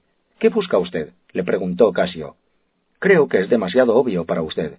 Un vínculo entre la tripulación y la compañía madre, ¿es eso? Más o menos. Usted se refiere a antes de que desapareciera el barco, reflexionó Casio. El medio más práctico para apoderarse de un barco es contando con la ayuda de la tripulación. Yo creía que los motines habían acabado con el bounty. El término moderno es secuestro.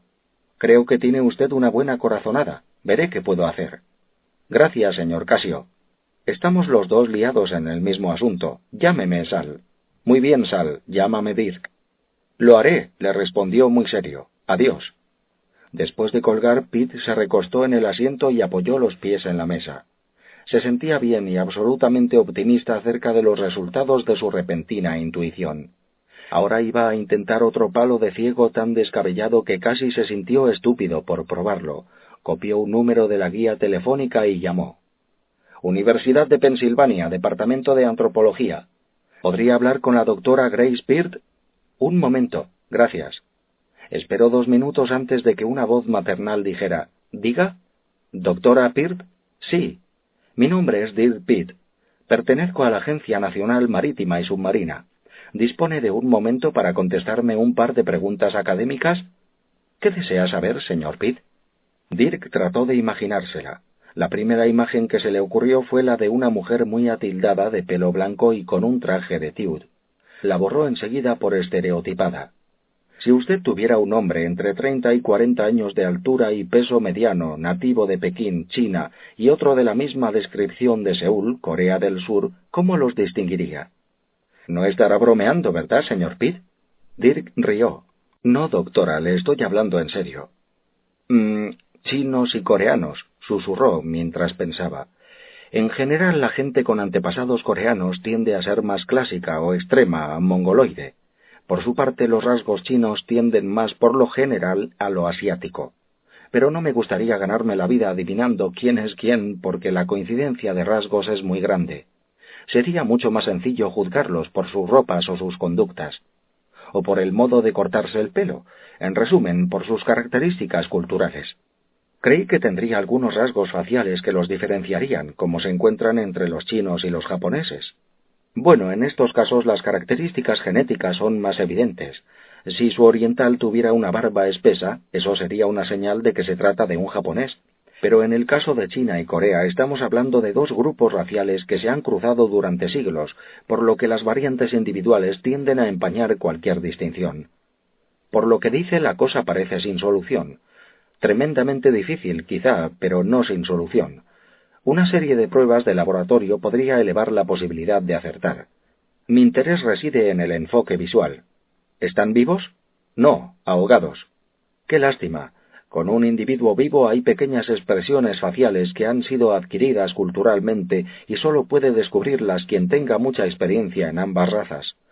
Sobre esa única base sólo puede hacerse unas cuantas deducciones. No tengo esa suerte. Tal vez la tenga si puede definirme sus rasgos faciales. Pitt temía pensar en lo que había visto, pero cerró los ojos y empezó a describirle las cabezas sin vida que contemplara en el Yegel. Al principio la visión fue vaga, pero pronto la recordó con claridad y se encontró dando detalles con la insensible objetividad de un cirujano que cuenta un trasplante de corazón a una grabadora. De pronto se calló. Sí, señor Pitt, continúe, por favor. Acabo de recordar algo que se me escapó. Dos de los cadáveres tenían en realidad abundantes pelos en la cara. Uno llevaba un bigote y el otro una barba de chivo.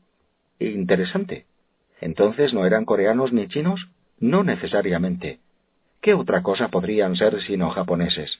Está usted sacando conclusiones antes de mirar, señor Pitt, dijo la doctora como sermoneando a un estudiante. Los rasgos que usted me describe sugieren una marcada tendencia al tipo clásico mongoloide. ¿Y los pelos en la cara? Debe tener en cuenta la historia. Los japoneses han estado invadiendo y merodeando por Corea desde el siglo XVI y durante 35 años, desde 1910 hasta 1945, Corea fue una colonia japonesa. Por lo tanto, hubo una gran mezcla de sus variaciones genéticas particulares. Pitt dudó antes de formular la siguiente pregunta. Después eligió con mucho cuidado las palabras. Si usted tuviera que dar una opinión sobre la raza de los hombres que he descrito, ¿qué diría? Grace Peart respondió triunfante. Desde un punto de vista estadístico diría que los antepasados de su grupo podrían ser, con un 10% de probabilidades japoneses, 30% chinos y con 60% coreanos. Dicho así, parece que usted ha reconstruido el término medio coreano. Puede interpretarlo como quiera, señor Pitt. He ido lo más lejos que he podido. Gracias, doctora Peart, le dijo sintiéndose exultante. Gracias, muchísimas gracias. 33. De modo que ese es Dirk Pitt, dijo Min Corjo. Estaba sentada en su silla de ruedas mirando por encima de la bandeja del desayuno una gran pantalla de televisión en la pared de su oficina. Litton estaba sentado junto a ella, viendo el vídeo del hockey Yamoki fondeado sobre el yate presidencial. Lo que me deja perplejo, dijo, es cómo logró descubrir tan pronto el naufragio. Es como si hubiera sabido dónde buscar exactamente. Mincordio apoyó la barbilla en sus frágiles manos y agachó la cabeza que empezaba a ponérsele gris con los ojos clavados en la pantalla y las venas de las sienes latiendo por su concentrada atención. Poco a poco su cara se fue endureciendo de rabia. Parecía una momia egipcia cuya piel se hubiera blanqueado y a la vez siguiera tersa. Pitt y la AMSN, exclamó con exasperación. ¿Qué están buscando esos canallas? Primero el San Marino y el Pilotown con toda esa publicidad, y ahora esto. Puede ser solo una coincidencia, sugirió Lee Tong. No hay una relación directa entre los cargueros y el yate. O mejor, obra de un delator. Su voz estalló como un látigo. Nos han vendido. No es una conclusión válida, Aunumi, agregó Lee Tong, divertido por ese súbito estallido. Solo tú y yo conocíamos los hechos, todos los demás están muertos. Nada es inmune al fracaso. Solo los tontos se creen perfectos. Litong no estaba de humor para escuchar la filosofía oriental de su abuela. No te preocupes innecesariamente, le dijo, sardónico. De todos modos, cualquier equipo investigador del gobierno habría terminado por encontrar el yate. No podíamos trasladar al presidente a la luz del día sin correr el peligro de que nos vieran o no pararan y dado que sólo se supo lo del yate al amanecer, la simple matemática sugería que aún se hallaría en algún lugar o bajo el río, entre Washington y la bahía de Chesapeake. Una conclusión a la que al parecer no le costó llegar al señor Pitt. Eso no cambia nada. El tiempo aún está de nuestro lado. Apenas Lugovoy obtenga resultados satisfactorios, todo lo que nos queda por hacer es supervisar el embarque de oro. Después Antonov podrá quedarse con el presidente, pero nosotros tendremos a Marjolin, Larimer y Moran como seguro y para futuras transacciones. Ten confianza en mí, Aunumi. La parte más difícil ya pasó. La fortaleza de la corporación Bougainville está segura. Tal vez, pero los abuesos se están acercando. Estamos en igualdad de condiciones con la gente más entrenada e inteligente que posee la más elaborada tecnología del mundo. Podrán acercarse, pero jamás nos alcanzarán. Un poco apaciguada, Mincorjo suspiró y tomó un trago de su sempiterna taza de té. ¿Has hablado con Lugovoy en estas últimas horas? Sí. Sostiene que no ha tenido ningún contratiempo y que puede completar el proyecto en unos cinco días. Cinco días, dijo la mujer pensativa. Creo que ha llegado el momento de que no nos pongamos de acuerdo con Antonov respecto al pago. ¿Ha llegado nuestro barco? El Benisi entró en el muelle de Odessa hace dos días. ¿Quién es el patrón? El capitán James Manjay, un empleado de confianza de la compañía. Min Corjo asintió. Y un buen marino. Estuvo a mi servicio hace casi veinte años. Tiene órdenes de zarpar en el momento en que sea cargada a bordo la última caja de oro. Bien, ahora veremos qué tácticas dilatorias va a intentar Antonov. Para empezar, nos pedirá aplazar el pago hasta que el experimento de Lugovoy demuestre su éxito. No lo aceptaremos.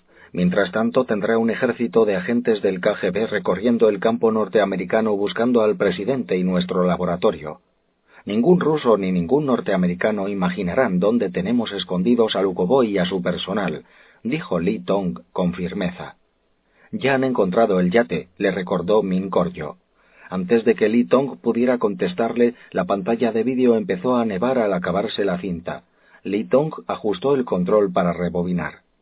¿Quieres verla de nuevo? preguntó. Sí, quiero ver más de cerca el equipo de buceo. Cuando el magnetoscopio se apagó, Lee Tong apretó el botón para volver a pasar la cinta y las imágenes recobraron vida. Min Koryo miró impasiblemente un minuto y después le preguntó ¿Cuáles son las últimas noticias del lugar del naufragio? Un equipo de rescate de la AMSN está subiendo los cadáveres y preparándose para izar el yate. ¿Quién es ese hombre de barba roja que está hablando con Pete? Lee Tong amplió la imagen hasta que los dos hombres llenaron la pantalla. Ese es el almirante James Sandekir, director de la AMSN. ¿No vieron a tu hombre filmar los movimientos de Pete? No, es uno de los mejores en ese oficio, un ex agente del FBI, fue contratado para ese trabajo por una de nuestras compañías filiales. Se le dijo que Pitt era sospechoso de vender equipos de la MSN al extranjero. ¿Qué sabemos de Pitt? Tengo un expediente completo que viene en avión desde Washington. Estará aquí dentro de una hora. Los labios de Mincordio se apretaron cuando se acercó a la televisión. ¿Cómo es posible que sepa tanto? La MSN es una agencia oceanográfica. Ahí no emplean a agentes secretos. ¿Por qué nos persigue? Nos conviene averiguarlo. Amplíalo. Li Tong volvió a ampliar la imagen pasando por el hombro de Sandekir hasta que dio la impresión de que Pete hablaba a la cámara. Entonces congeló la imagen. Min colocó unas gafas cuadradas sobre su estrecha nariz y contempló ese rostro curtido por la intemperie pero atractivo que le devolvía la mirada. Los negros ojos de la mujer relampaguearon un instante. Adiós, señor Pitt, le dijo. Estiró la mano y pulsó el interruptor que apagaba el aparato y la pantalla se oscureció.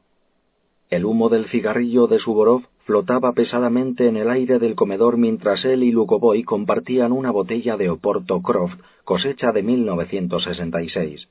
Suborov miró el líquido rojo de su copa y frunció el entrecejo.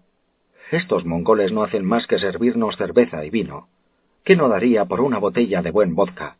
Lukovoy eligió un cigarro de una caja que le ofrecía uno de los camareros coreanos. No tiene usted cultura, Suborov. Este oporto es excelente. La decadencia norteamericana no me ha afectado, repuso Suborov con arrogancia. Llámelo como quiera, pero raras veces verá usted que los norteamericanos deserten a Rusia enamorados de nuestro disciplinado estilo de vida, le replicó Lugovoy sarcásticamente. Está empezando a hablar como ellos y a beber como ellos, por lo menos yo sé dónde tengo puesta mi lealtad. Lugovoy se quedó mirando pensativo el cigarro. Yo también. El trabajo que estoy haciendo aquí tendrá graves efectos en la política de nuestro país con los Estados Unidos. Es de una importancia mucho más grande que las tonterías del KGB cuando roba secretos industriales. Suborov parecía estar demasiado ablandado por el vino como para molestarse por las observaciones del psicólogo. Pasaré el informe de sus acciones a nuestros superiores. Se lo he dicho hasta el cansancio. Este proyecto está apoyado por el propio presidente Antonov. No le creo. Lukovoy encendió el cigarrillo y lanzó una voluta de humo al techo. Su opinión no tiene la menor importancia. Debemos encontrar algún medio para comunicarnos con el exterior, dijo Suborov levantando la voz. Usted está loco, replicó Lukovoy con seriedad. Se lo prohíbo. Le ordeno que no interfiera. ¿No puede verlo con sus propios ojos, con su propio cerebro? Mire alrededor. Todo esto lleva años preparándose. Cada detalle ha sido minuciosamente planeado para el éxito de esta operación. Sin la organización de Madame Bougainville nada de esto hubiera sido posible. Somos sus prisioneros, protestó Suborov. ¿Y qué importancia tiene si nuestro gobierno se beneficia? Deberíamos ser los amos de la situación, insistió Suborov. Deberíamos sacar de aquí al presidente y ponerlo en manos de nuestra gente para que lo interroguen.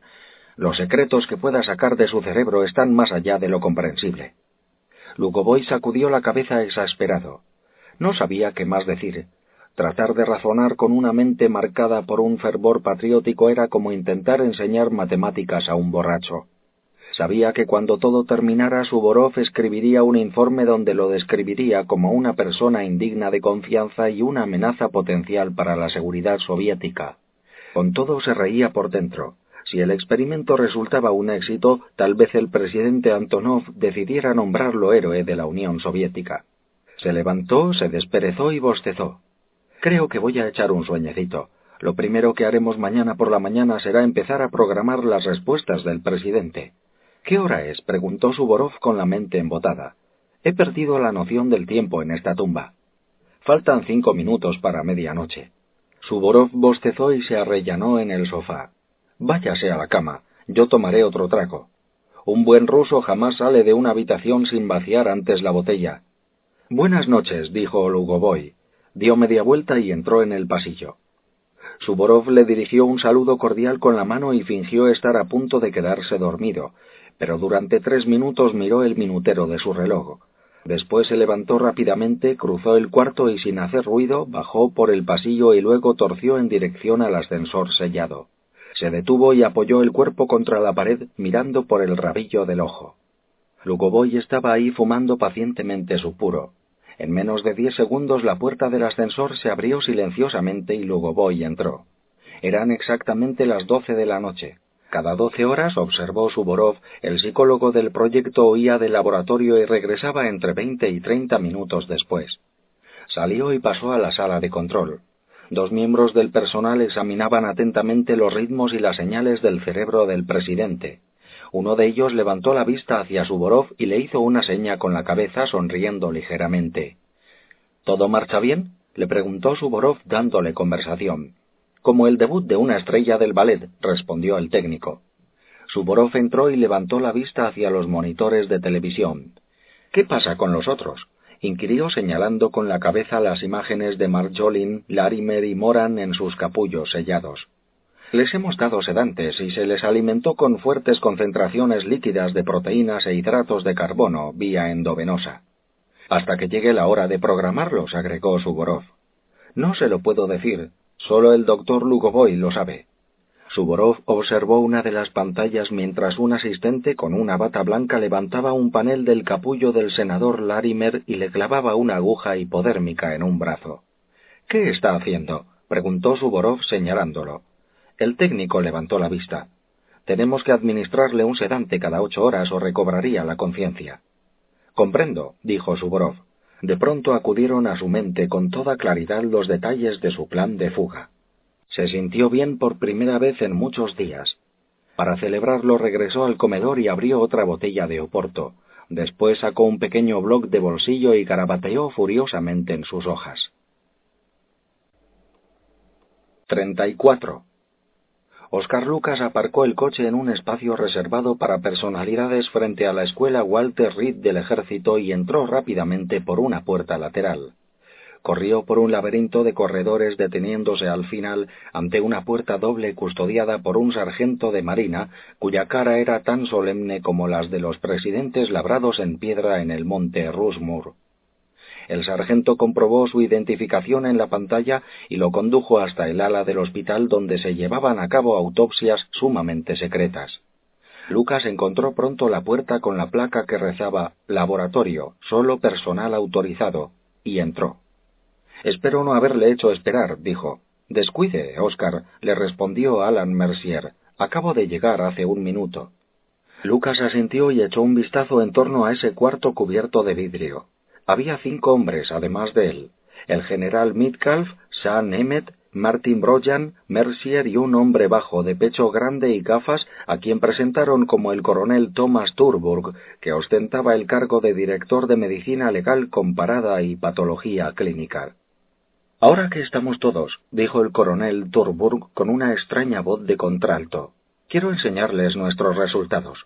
Se acercó a una gran ventana y miró una enorme máquina circular al otro lado del cristal. Parecía una turbina con aletas unidas por un eje a un generador.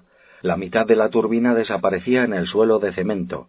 En su interior había una abertura cilíndrica, mientras que en la parte de afuera se veía un cadáver tendido sobre una bandeja traslúcida. Es una sonda analizadora espacial, o SAE, como la llama cariñosamente mi personal de investigadores que la desarrollaron. Lo que hace esencialmente es explorar electrónicamente el cuerpo a través de rayos X intensificados mientras revela precisas fotografías en movimiento de cada milímetro de tejido y hueso. Una especie de escáner, se aventuró a explicar Broyan. Sí, su función básica es la misma, respondió Turburg. Pero es como comparar un avión de hélice con un jet supersónico. Un escáner invierte varios segundos para mostrar una sola sección del cuerpo. La SAE puede proporcionar 25.000 en menos tiempo. El ordenador recoge luego los datos automáticamente y determina la causa de la muerte. He simplificado el proceso, claro está, pero es una descripción rudimentaria. Supongo que sus bancos de datos relacionan los desórdenes de la alimentación y del metabolismo con todos los venenos y enfermedades conocidos, ¿no? Le preguntó Emmet. ¿La misma información que registra el ordenador del FBI? Turburg asintió. Con la diferencia de que nuestros datos son más completos porque de vez en cuando trabajamos con tejido vivo. ¿En un laboratorio de patología? preguntó Lucas. También examinamos seres vivos. Muy a menudo llegan agentes en servicio de nuestras agencias de inteligencia y de nuestros aliados también, a quienes se les ha inyectado un material venenoso o han sido infectados artificialmente por una enfermedad contagiosa y aún siguen vivos. Con la SAE podemos analizar la causa y proporcionar un antídoto. Hemos salvado a pocos, la mayoría llegan demasiado tarde. ¿Puede usted hacer un análisis completo y emitir un diagnóstico en pocos segundos? preguntó incrédulo el general Midhalf. En realidad, en microsegundos, corrigió Torburg. En lugar de diseccionar el cadáver y pasar por toda una serie elaborada de análisis, ahora en un abrir y cerrar de ojos podemos hacerlo con nuestro instrumental. Que por cierto cuesta a los contribuyentes una cantidad del orden de los 30 millones de dólares. ¿Qué ha encontrado en los cadáveres que sacaron del río? Como si por fin le hubieran dado la oportunidad, Turburg sonrió y palmeó el hombro de un técnico, sentado ante un inmenso panel de luces y botones. Se lo mostraré. Todas las miradas se dirigieron instintivamente al cuerpo desnudo que yacía en la bandeja. Poco a poco empezó a moverse hacia la turbina y desapareció en el centro del cilindro. Después la turbina comenzó a girar a sesenta revoluciones por minuto, los cañones de rayos X que rodeaban el cadáver hicieron fuego, al tiempo que una batería de cámaras recibía las imágenes de una pantalla fluorescente, las ampliaba e introducía los resultados en el banco de datos. Antes de que cualquiera de los hombres en el cuarto de control del laboratorio pudieran volverse, la causa de la muerte apareció en letras verdes en el centro de la pantalla. La mayoría de las palabras estaban escritas en terminología anatómica descripción de los órganos internos, cantidad de toxicidad presente y código químico. Al pie figuraban las palabras conium maculatum. ¿Qué diablo significa conium maculatum? se preguntó Lucas en voz alta. Es un miembro de la familia del perejil, aclaró Torburn, conocido usualmente como cicuta. Un medio de ejecución bastante anticuado, comentó Mitcalf. Sí, la cicuta fue muy popular en la época clásica, se hizo célebre por ser el veneno que le administraron a Sócrates. Hoy se usa en raras ocasiones, pero sigue siendo fácil de conseguir y es mortal. Una dosis lo suficientemente grande paraliza los órganos respiratorios. ¿Cómo se le administró? preguntó Sam Emmett. Según la SAE, esta víctima particular ingirió el veneno con un helado de menta. De postre la muerte, susurró Mercier filosóficamente. De los tripulantes del guardacostas que identificamos, continuó Turburg, ocho tomaron la cicuta con el helado, cuatro con el café y uno con la bebida dietética sin alcohol. ¿La SAE ha podido descubrir todo esto en cuerpos que llevan cinco días sumergidos? preguntó Lucas. La descomposición empieza inmediatamente después de la muerte, explicó Turburg, y progresa por los intestinos y otros órganos que contienen bacterias se desarrolla muy rápidamente en presencia de aire, pero cuando un cuerpo se halla bajo el agua, donde el contenido de oxígeno es bajo, procede con más lentitud. El factor de preservación que trabajó en favor nuestro fue el hecho de que los cadáveres estuvieran encerrados. Una víctima ahogada, por ejemplo, flotará hasta la superficie después de pocos días a medida que los gases de la descomposición empiezan a expandirse, acelerándose por tanto la corrupción al entrar en contacto con el aire. Sin embargo, los cadáveres que ustedes trajeron estuvieron totalmente sumergidos hasta una hora antes de iniciar nosotros las autopsias. El chef estuvo muy ocupado, observó Mitcalf. Lucas meneó la cabeza. No el chef, sino el camarero. Es el único tripulante que no hemos encontrado. Un impostor, dijo Broyan. El camarero verdadero probablemente fue asesinado y su cadáver escondido. ¿Y qué hay de los otros? preguntó Emmett. ¿Los asiáticos? ¿También fueron envenenados? Sí, pero de manera distinta. Los mataron a flechazos. ¿Con flechas envenenadas? Los mataron con dardos cargados con un veneno sumamente mortífero que se extrae de la espina dorsal de un pez. Por lo visto no eran unos aficionados estos muchachos. Turburg asintió. El método fue muy profesional, especialmente por lo que se refiere a los medios de penetración. Yo extraje un dardo similar hace dos años de un agente soviético que trajo la gente del señor Broyan. Si no recuerdo mal, el veneno fue inyectado con un bioinoculador. No sé de qué se trata, expresó Lucas. Es una pistola de mano que funciona eléctricamente, le explicó Broyan, dirigiendo a Turbur una fría mirada totalmente silenciosa, utilizada de vez en cuando por nuestros agentes. No cuidáis mucho el arsenal, ¿verdad, Martín? le recriminó Mercier en broma. La unidad en cuestión fue robada probablemente al fabricante, respondió Broyan defendiéndose. ¿Se practicó alguna identificación personal en los cuerpos de los asiáticos? preguntó Lucas. No tienen antecedentes en los archivos del FBI, explicó Emmett. Ni tampoco en la CIA ni en la Interpol, agregó Broyan, ni tampoco tienen datos los servicios de inteligencia de los países asiáticos amigos. Mercier miró vagamente el cadáver que salía del interior de la sonda analizadora espacial. Tengo la sensación, señores, de que cada vez que abrimos una puerta pasamos a una habitación vacía. 35. ¿Con qué clase de monstruos estamos tratando? gruñó Douglas Oates después de escuchar el informe del general Mitcalf sobre las autopsias. Su cara estaba pálida como la cera y su voz sonó fría de furia.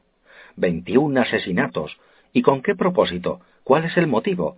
¿Está vivo o muerto el presidente? Si se trata de un gran chantaje, ¿por qué no hemos recibido ninguna petición de rescate?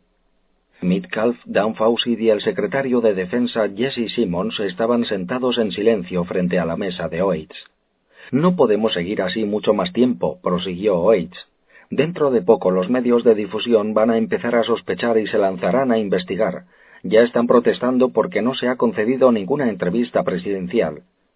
Al secretario de prensa Thompson se le han acabado las excusas. ¿Por qué no hacemos que el presidente se dirija a la prensa? sugirió Fawcett. Oates parecía dubitativo. Ese actor, ¿cómo se llama? ¿Saturn? Nunca podrá salir bien de esta. No si está cerca en un podio bajo una batería de luces, pero si se halla a la sombra a treinta metros, bueno, podría funcionar. ¿Se le ocurre algo? preguntó Oates. Fotografiar al presidente en algún momento oportuno para realzar su imagen. Siempre se ha hecho. Como Carter jugando a béisbol o Reagan cortando leña, dijo Oates pensativo. Alguna escena doméstica en el rancho del presidente. Amenizada por el cacareo de los gallos y el balido de las ovejas, agregó Fawcett. ¿Y el vicepresidente Marjolin? No hay nadie que lo pueda doblar ni a treinta metros de distancia. Algunas referencias de Sato y un saludo amistoso del doble colocado a cierta distancia bastarían, respondió Fawcett cada vez más entusiasmado con su genial idea. Simmons miró fijamente a Fawcett. ¿Para cuándo puedes tenerlo todo listo? Para las primeras horas de la mañana, al amanecer en realidad. Los periodistas son animales nocturnos, andan rondando esperando que den la última noticia. No están en las mejores condiciones antes de la salida del sol. Oates miró a Midcalf y a Simmons. Y bien, ¿cuál es su opinión? Tenemos que entretener a los periodistas antes de que se aburran y empiecen a husmear, respondió Simmons. Voto que sí. Midcalf asintió. Es la única táctica que tenemos para ganar tiempo. Fawcett se puso de pie y miró su reloj. Si salgo ahora mismo para la base aérea de Andrews, puedo llegar al rancho dentro de cuatro horas, tiempo suficiente para coordinar los detalles con Thompson y avisar a los periodistas. La mano de Fawcett quedó paralizada en el picaporte cuando la voz de Oid atravesó el cuarto como una bayoneta. No falles, Dan. Por el amor de Dios, no falles. 36. Vladimir Polevoy alcanzó a Antonov cuando el líder soviético se paseaba al pie de la muralla exterior del Kremlin con sus guardaespaldas. Pasaron la zona de las tumbas donde están enterrados los héroes de la Unión Soviética. El tiempo era insólitamente cálido y Antonov llevaba su abrigo en el brazo. ¿Disfrutando de un día de verano? preguntó Polevoy a modo de conversación cuando se le acercó. Antonov se volvió. Era un joven para ser un jefe de Estado soviético, sesenta y dos años y caminaba con pasos rápidos. Demasiado agradable para derrocharlos tras una mesa, respondió con un breve movimiento de cabeza. Caminaron un rato en silencio. Polevoy esperaba una señal o una palabra que indicara que Antonov estaba dispuesto a hablar de negocios. Y éste se detuvo ante la pequeña estructura que señala la tumba de Stalin. ¿Lo conociste? le preguntó. Polevoy meneó la cabeza. Yo estaba demasiado abajo en el escalafón del partido para que él se fijara en mí. Antonov se puso serio y susurró con voz tensa. Tuviste suerte. Siguió caminando pasándose un pañuelo por la nuca donde se le estaba formando sudor. Poleboy comprendió que su jefe no estaba de humor para una conversación superficial y fue directamente al grano. Puede haber problemas en la operación Huckleberry Finn. ¿A qué te refieres? Uno de nuestros agentes en Nueva York, encargado de la seguridad de nuestros empleados en las Naciones Unidas, ha desaparecido. ¿Y eso qué tiene que ver con Huckleberry Finn? Desapareció mientras seguía al doctor Lugovoy. ¿Puede haber desertado? No lo creo. Antonov se detuvo y miró preocupado a Poleboy. Podría ser un auténtico desastre si se pasa a los norteamericanos. Personalmente respondo por Paul Suborov, dijo Poleboy con firmeza. Apostaría mi reputación por su lealtad. El nombre me resulta familiar. Es hijo de Víctor Suborov, el especialista en agricultura. Antonov pareció tranquilizarse. Víctor es miembro fiel al partido, igual que su hijo, si algo puede recriminársele es su exceso de celo. ¿Qué crees que le ocurrió? Sospecho que en cierto sentido pasaba por pertenecer al personal de psicólogos de Lukovoy y los hombres de Madame Bougainville se lo llevaron junto con los otros. Entonces tenemos a un hombre del servicio de seguridad en el interior. Es una hipótesis.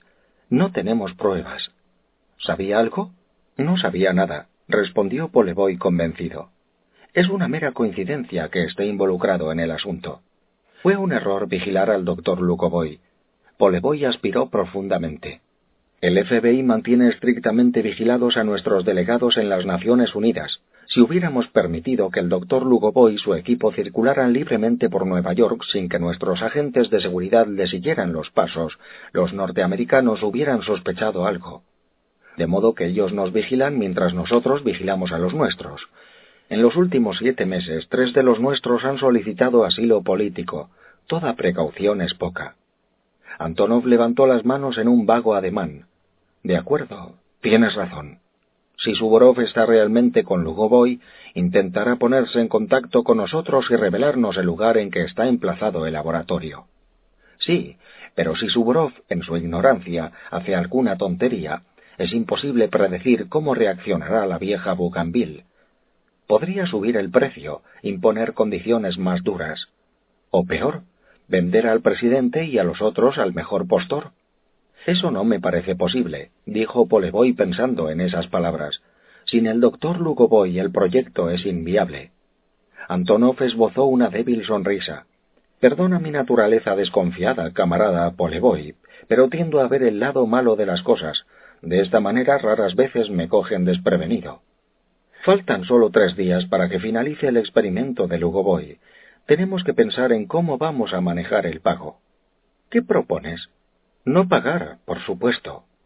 ¿Cómo? Hay muchas maneras. Desviar las barras de oro después de que su representante las haya examinado. Sustituirlas por plomo, es decir, barras de plomo pintadas de dorado o barras de oro con menor pureza. La vieja olería el engaño a la legua. Con todo debemos intentarlo. ¿Y cómo será trasladado el oro? preguntó Antonov. Uno de los barcos de Madame Bougainville ya está amarrado en Odessa esperando cargar el oro. Entonces haremos lo que ella menos espera. ¿Qué? preguntó Poleboy. Cumplir escrupulosamente el acuerdo, contestó Antonov lentamente. ¿Se refiere al pago? quiso saber Poleboy incrédulo. Hasta la última onza. Poleboy quedó estupefacto. Lo siento, camarada presidente, pero yo entendía. He cambiado de opinión, interrumpió secamente Antonov. Tengo una solución mejor. Poleboy permaneció callado unos segundos hasta que le resultó evidente que Antonov no iba a confiar en él. Retrocedió unos pasos hasta que finalmente se detuvo. Rodeado por su escolta, Antonov siguió caminando. Pronto su mente cambió de curso y pasó a ocuparse de otros asuntos de Estado. Suborov encendió la luz y comprobó la hora de su reloj. Eran las cuatro cero cuatro. No está mal, pensó. Había programado su mente para despertarse a las cuatro de la madrugada y solo había fallado por cuatro minutos. Incapaz de reprimir un bostezo, se puso una camisa y unos pantalones, pero no calcetines ni zapatos. Entró en el lavabo, se lavó la cara con agua fría, cruzó el pequeño dormitorio y abrió la puerta. El corredor brillantemente iluminado estaba vacío. Salvo dos psicólogos que observaban a los pacientes en los monitores, todos los demás dormían. Mientras caminaba descalzo por la alfombra, empezó a medir las dimensiones del recinto y a anotarlas en el cuaderno calculó una longitud de cincuenta y cinco metros aproximadamente por una anchura de once. El techo se hallaba casi a tres metros. Se acercó a la puerta de la habitación donde estaban los medicamentos y la abrió con suavidad. Nunca estaba cerrada con llave porque Lugovoy no veía razón alguna para que alguien robara algo. Entró, cerró la puerta y encendió la luz. Moviéndose rápidamente encontró las ampollas de sedante. Las llevó al lavabo y extrajo su contenido con una jeringa, vaciando el líquido por el desagüe. Después volvió a llenarlas con agua y las colocó otra vez en el estante. Regresó sin que nadie lo viera a su dormitorio, se metió en la cama otra vez y contempló el cielo raso. Estaba satisfecho de sí mismo. Sus movimientos habían pasado inadvertidos y no despertaron la menor sospecha. Ahora lo único que debía hacer era esperar el momento oportuno. 37. Fue un sueño muy pesado, la clase de sueño que él nunca podía recordar al despertar. Buscaba a alguien en el interior de un barco abandonado. El polvo y la penumbra le oscurecían la visión. Como cuando se sumergió buscando el yegel, algas verdes de río y barro rojizo. Su presa marchaba delante, a la deriva, borrosa, siempre inalcanzable. Indeciso, Trató de enfocarla en medio de esa oscuridad, pero la forma lo hechizaba, cada vez más cerca. Entonces estalló en sus oídos un sonido penetrante. Salió del sueño y cogió el teléfono. Dirk pronunció una voz alegre salida de una garganta que él hubiera querido estrangular. Sí, tengo noticias para ti. ¿Eh? ¿Estás dormido? ¿Hablas en Julien? ¿Permuter? Despiértate. He encontrado algo. Entonces Pete encendió la luz de la cama y se incorporó. Muy bien, te escucho. He recibido un informe de mis amigos de Corea.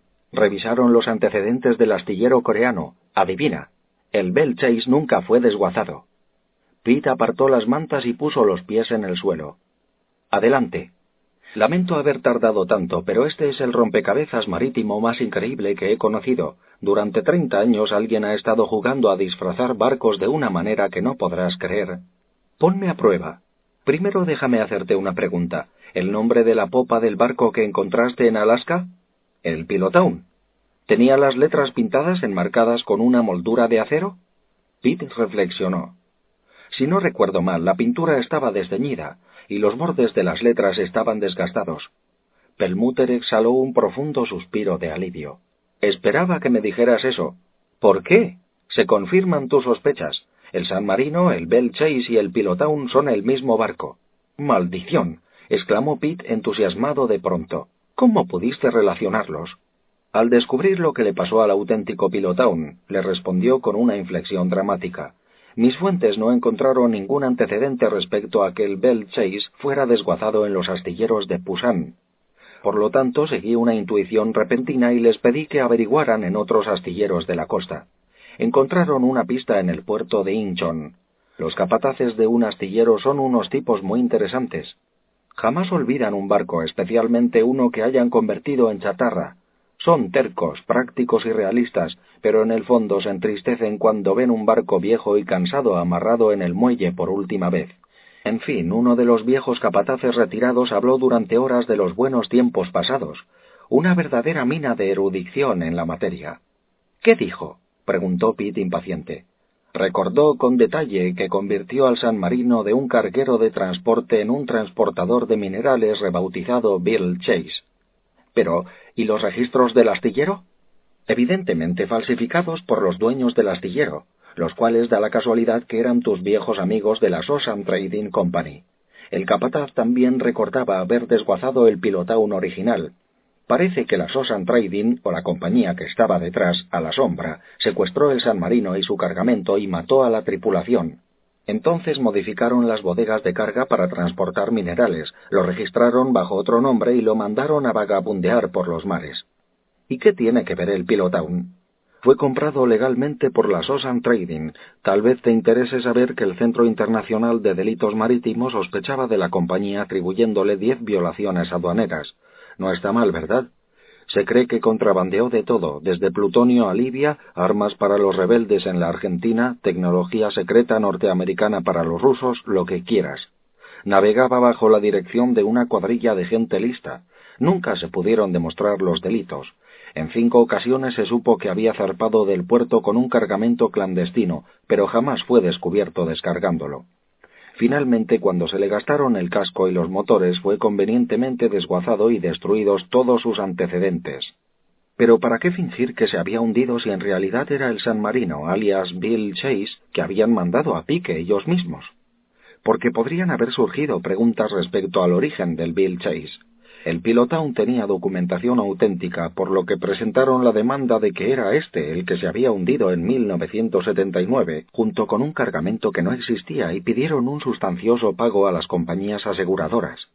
Pitt se miró los dedos de los pies y los movió rápidamente. ¿Dijo algo ese viejo capataz respecto a otras conversiones de barcos realizados por la Sosan? Mencionó dos, un barco cisterna y otro con contenedores, respondió Perlmutter pero ambos fueron recondicionados y no convertidos. Sus nuevos nombres fueron el Botbail y el Venice. ¿Qué pasó con los nombres primitivos? Según el informe de mi amigo, el capataz afirmó que se habían eliminado todas las identificaciones anteriores.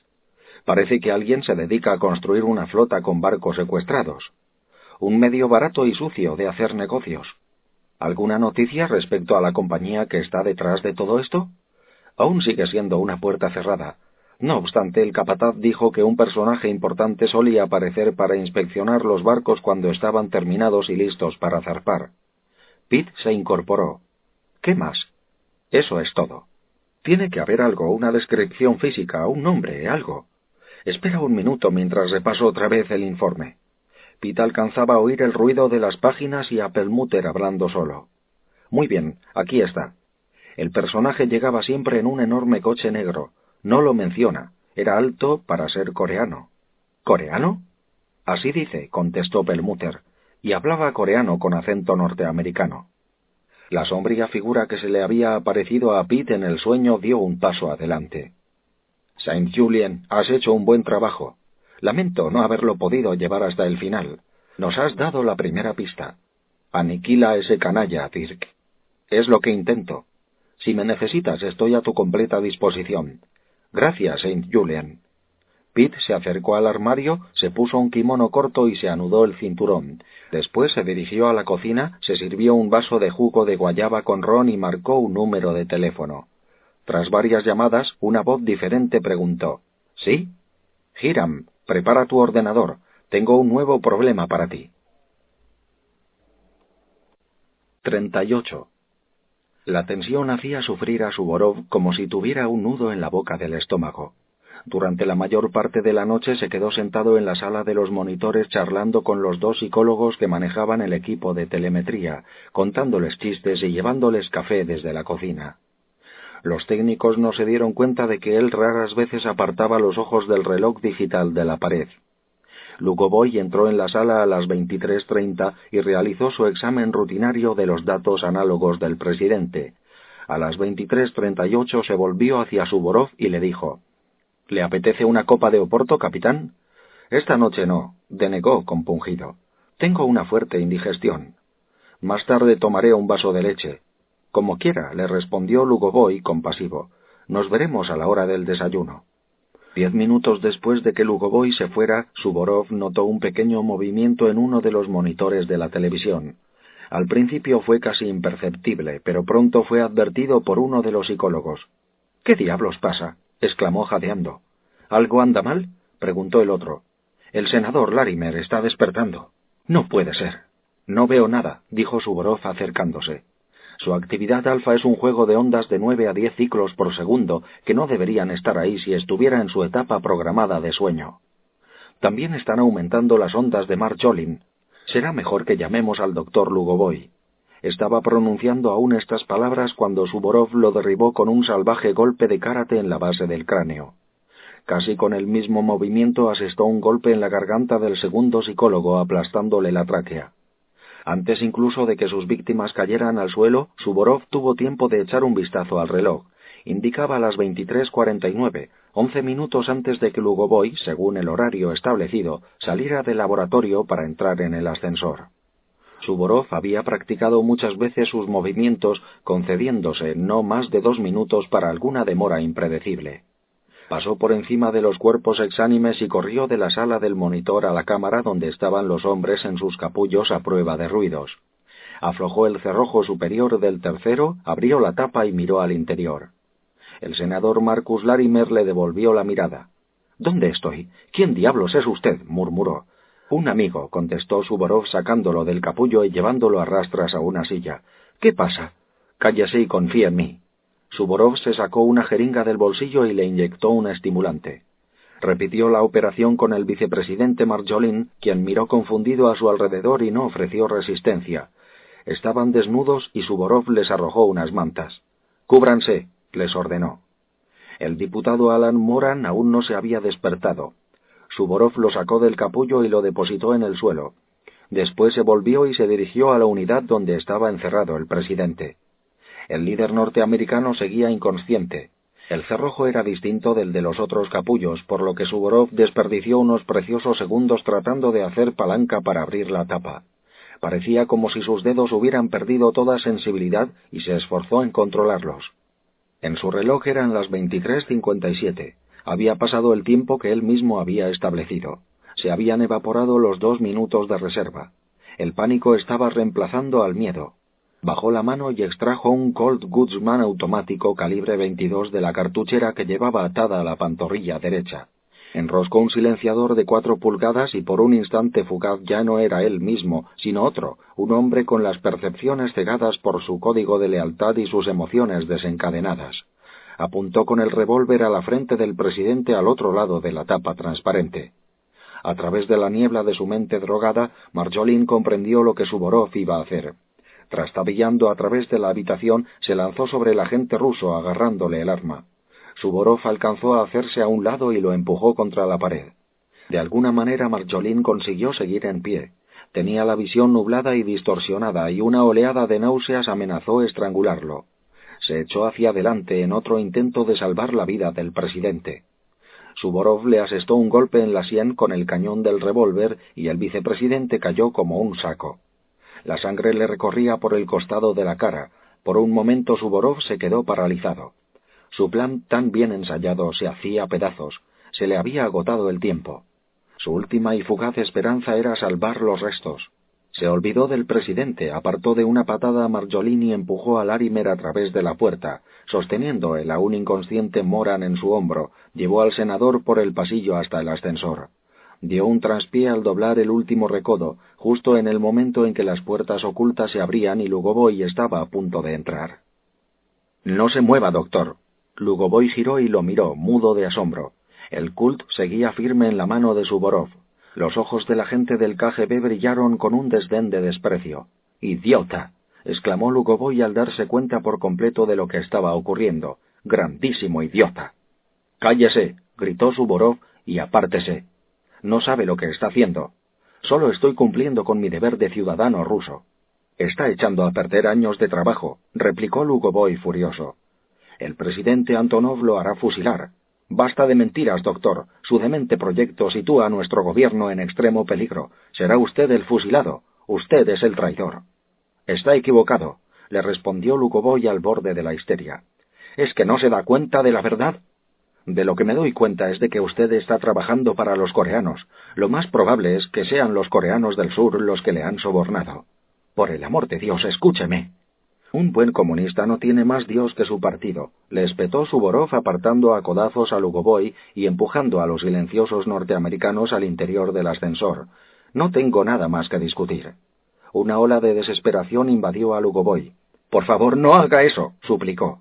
Suborov no contestó. Se volvió y lo miró con odio, mientras se cerraban las puertas del ascensor y se perdía de vista. 39. Mientras subía el ascensor, Suborov hizo pedazos la bombilla con la culata del revólver. Moran se quejaba y parecía estar recuperando la conciencia, frotándose los ojos y sacudiendo la cabeza para disipar la niebla. Larimer se mareó y vomitó en un rincón. Respiraba con dificultad, sacudido por grandes arcadas.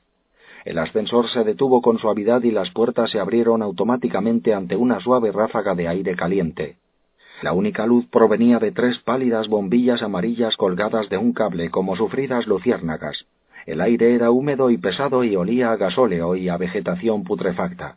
Dos hombres se hallaban a una distancia de tres metros charlando, esperando que Lugovoy les informara sobre la marcha de la operación. Se volvieron y miraron interrogantes a la oscuridad del ascensor. Uno de ellos llevaba un portafolios. El otro detalle que Suborov observó antes de hacer fuego dos veces fue el pliegue de sus ojos orientales. Pasó su brazo libre bajo la cintura de Moran y lo arrastró por un suelo que parecía ser de hierro oxidado. Le dio una patada a Larimer que estaba delante de él como lo hubiera hecho con un perro arrepentido que ha huido de casa. El senador se tambaleó como un borracho, demasiado mareado para hablar y demasiado atónito para resistirse. Suborov se metió el revólver en el cinturón y cogió a Larimer del brazo para guiarlo. Sentía su piel de gallina, húmeda por el sudor. Confiaba en que al viejo legislador no le fallara el corazón. Maldijo cuando tropezó con una cadena grande. Entonces se detuvo y miró hacia abajo, a una rampa cerrada que se adentraba en la oscuridad. Se sintió como en una sauna. Las ropas se le estaban empapando de sudor y el pelo se le pegaba en la frente y en las sienes. Trastabilló y casi se cayó, recuperando el equilibrio justo antes de caer de bruces en el suelo de la rampa. El peso muerto de Moran se estaba convirtiendo en una carga cada vez mayor y comprendió que le flaqueaban las fuerzas. Dudaba de poder seguir tirando del diputado otros cincuenta metros. Por fin salieron a la noche, dejando la rampa que parecía un túnel. Levantó la vista y se sintió inmensamente aliviado al ver un cielo tachonado de estrellas. Bajo sus pies el suelo parecía de grava y no había luces en ninguna parte. En las sombras a su izquierda reconoció vagamente el perfil de un coche. Metiendo a Larimer en una zanja junto al camino, dejó caer agradecido a Moran como una bolsa de arena y con cautela dio un rodeo para aproximarse al coche desde atrás. Se quedó inmóvil, rígido en el paisaje sin sombras, y escuchó.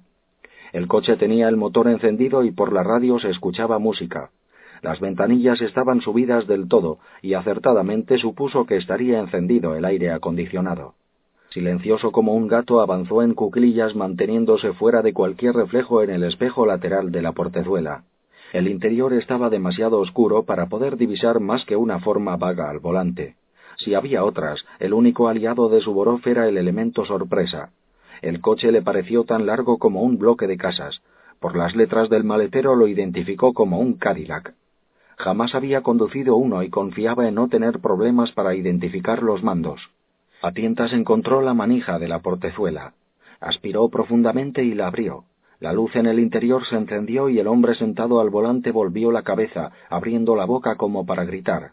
Suborov hizo fuego dos veces. Las balas de punta plateada le desgarraron la caja torácica debajo de la axila. Antes de que empezara a manar sangre, sacó el cuerpo del chofer y lo arrojó lejos de las ruedas. Entonces se las ingenió para encaramar a Larimer y a Moran en el asiento trasero. Los dos habían perdido sus mantas, pero estaban tan asustados que ni siquiera se dieron cuenta ni se preocuparon. No eran ya los poderosos políticos del Capitolio, eran como niños indefensos perdidos en el bosque. Suborov puso en movimiento el coche y apretó a fondo el acelerador. Las ruedas de atrás patinaron y desparramaron grava a una distancia de cincuenta metros antes de cobrar velocidad. Solo entonces su chapucera mano encontró el conmutador que encendía los faros delanteros y lo accionó. Se relajó, aliviado, al descubrir que el inmenso coche se precipitaba por la mitad exacta de un camino de campo, lleno de surcos. Mientras conducía el pesado automóvil de tan suave suspensión y después de recorrer más de cinco kilómetros, empezó a examinar los alrededores.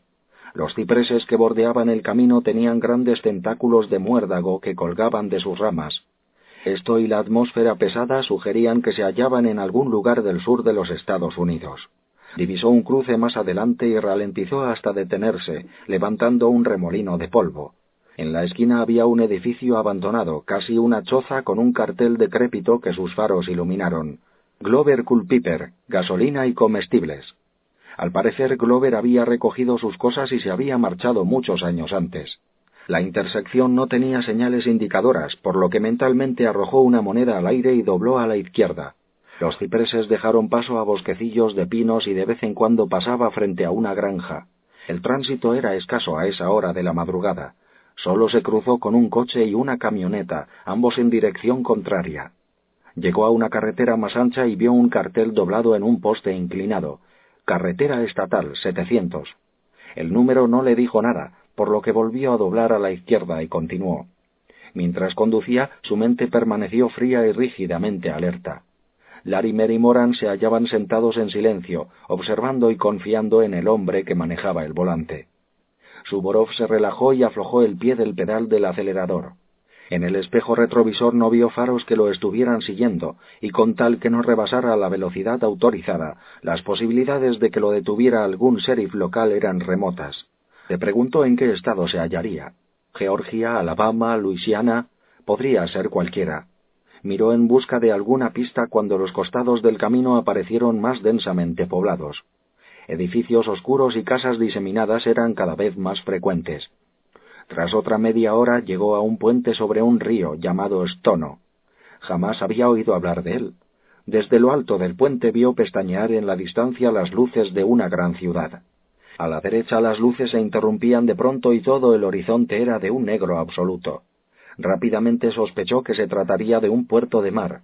Entonces las luces de sus faros dieron con un gran cartel en blanco y negro. La línea superior decía Charleston cinco millas. Charleston exclamó en un súbito arrebato de alegría, repasando sus conocimientos de la geografía norteamericana. Estoy en Charleston, Carolina del Sur. Tres kilómetros más adelante encontró un drugstore que funcionaba toda la noche con un teléfono público. Sin perder de vista a Larimer y Moran, marcó el número de la centralita de larga distancia e hizo una llamada a cobro revertido. 40. Una nube flotaba a la deriva, desprendiendo algunas gotas de humedad, cuando Pitt aparcó el Talbot junto a las puertas de salidas del Aeropuerto Internacional de Dallas. El sol matutino abrasaba la capital y la lluvia producía vapores y se evaporaba casi en el mismo momento en que tocaba el suelo. Sacó la maleta de Loren y se la pasó a un porteador.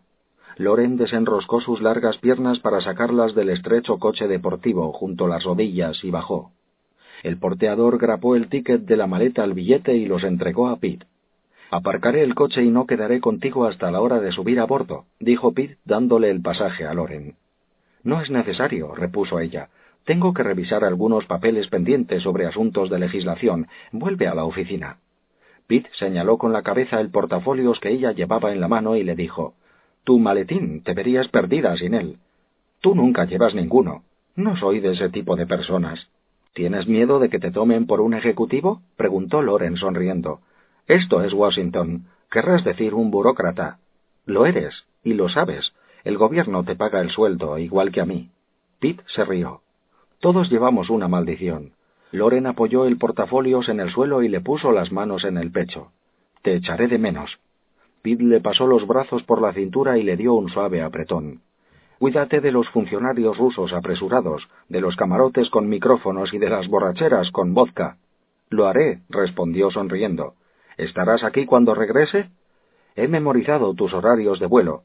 Loren levantó la cabeza y lo besó. Pete pareció querer decirle algo más, pero por último la soltó y retrocedió. Ella entró lentamente en la terminal a través de unas puertas automáticas de cristal.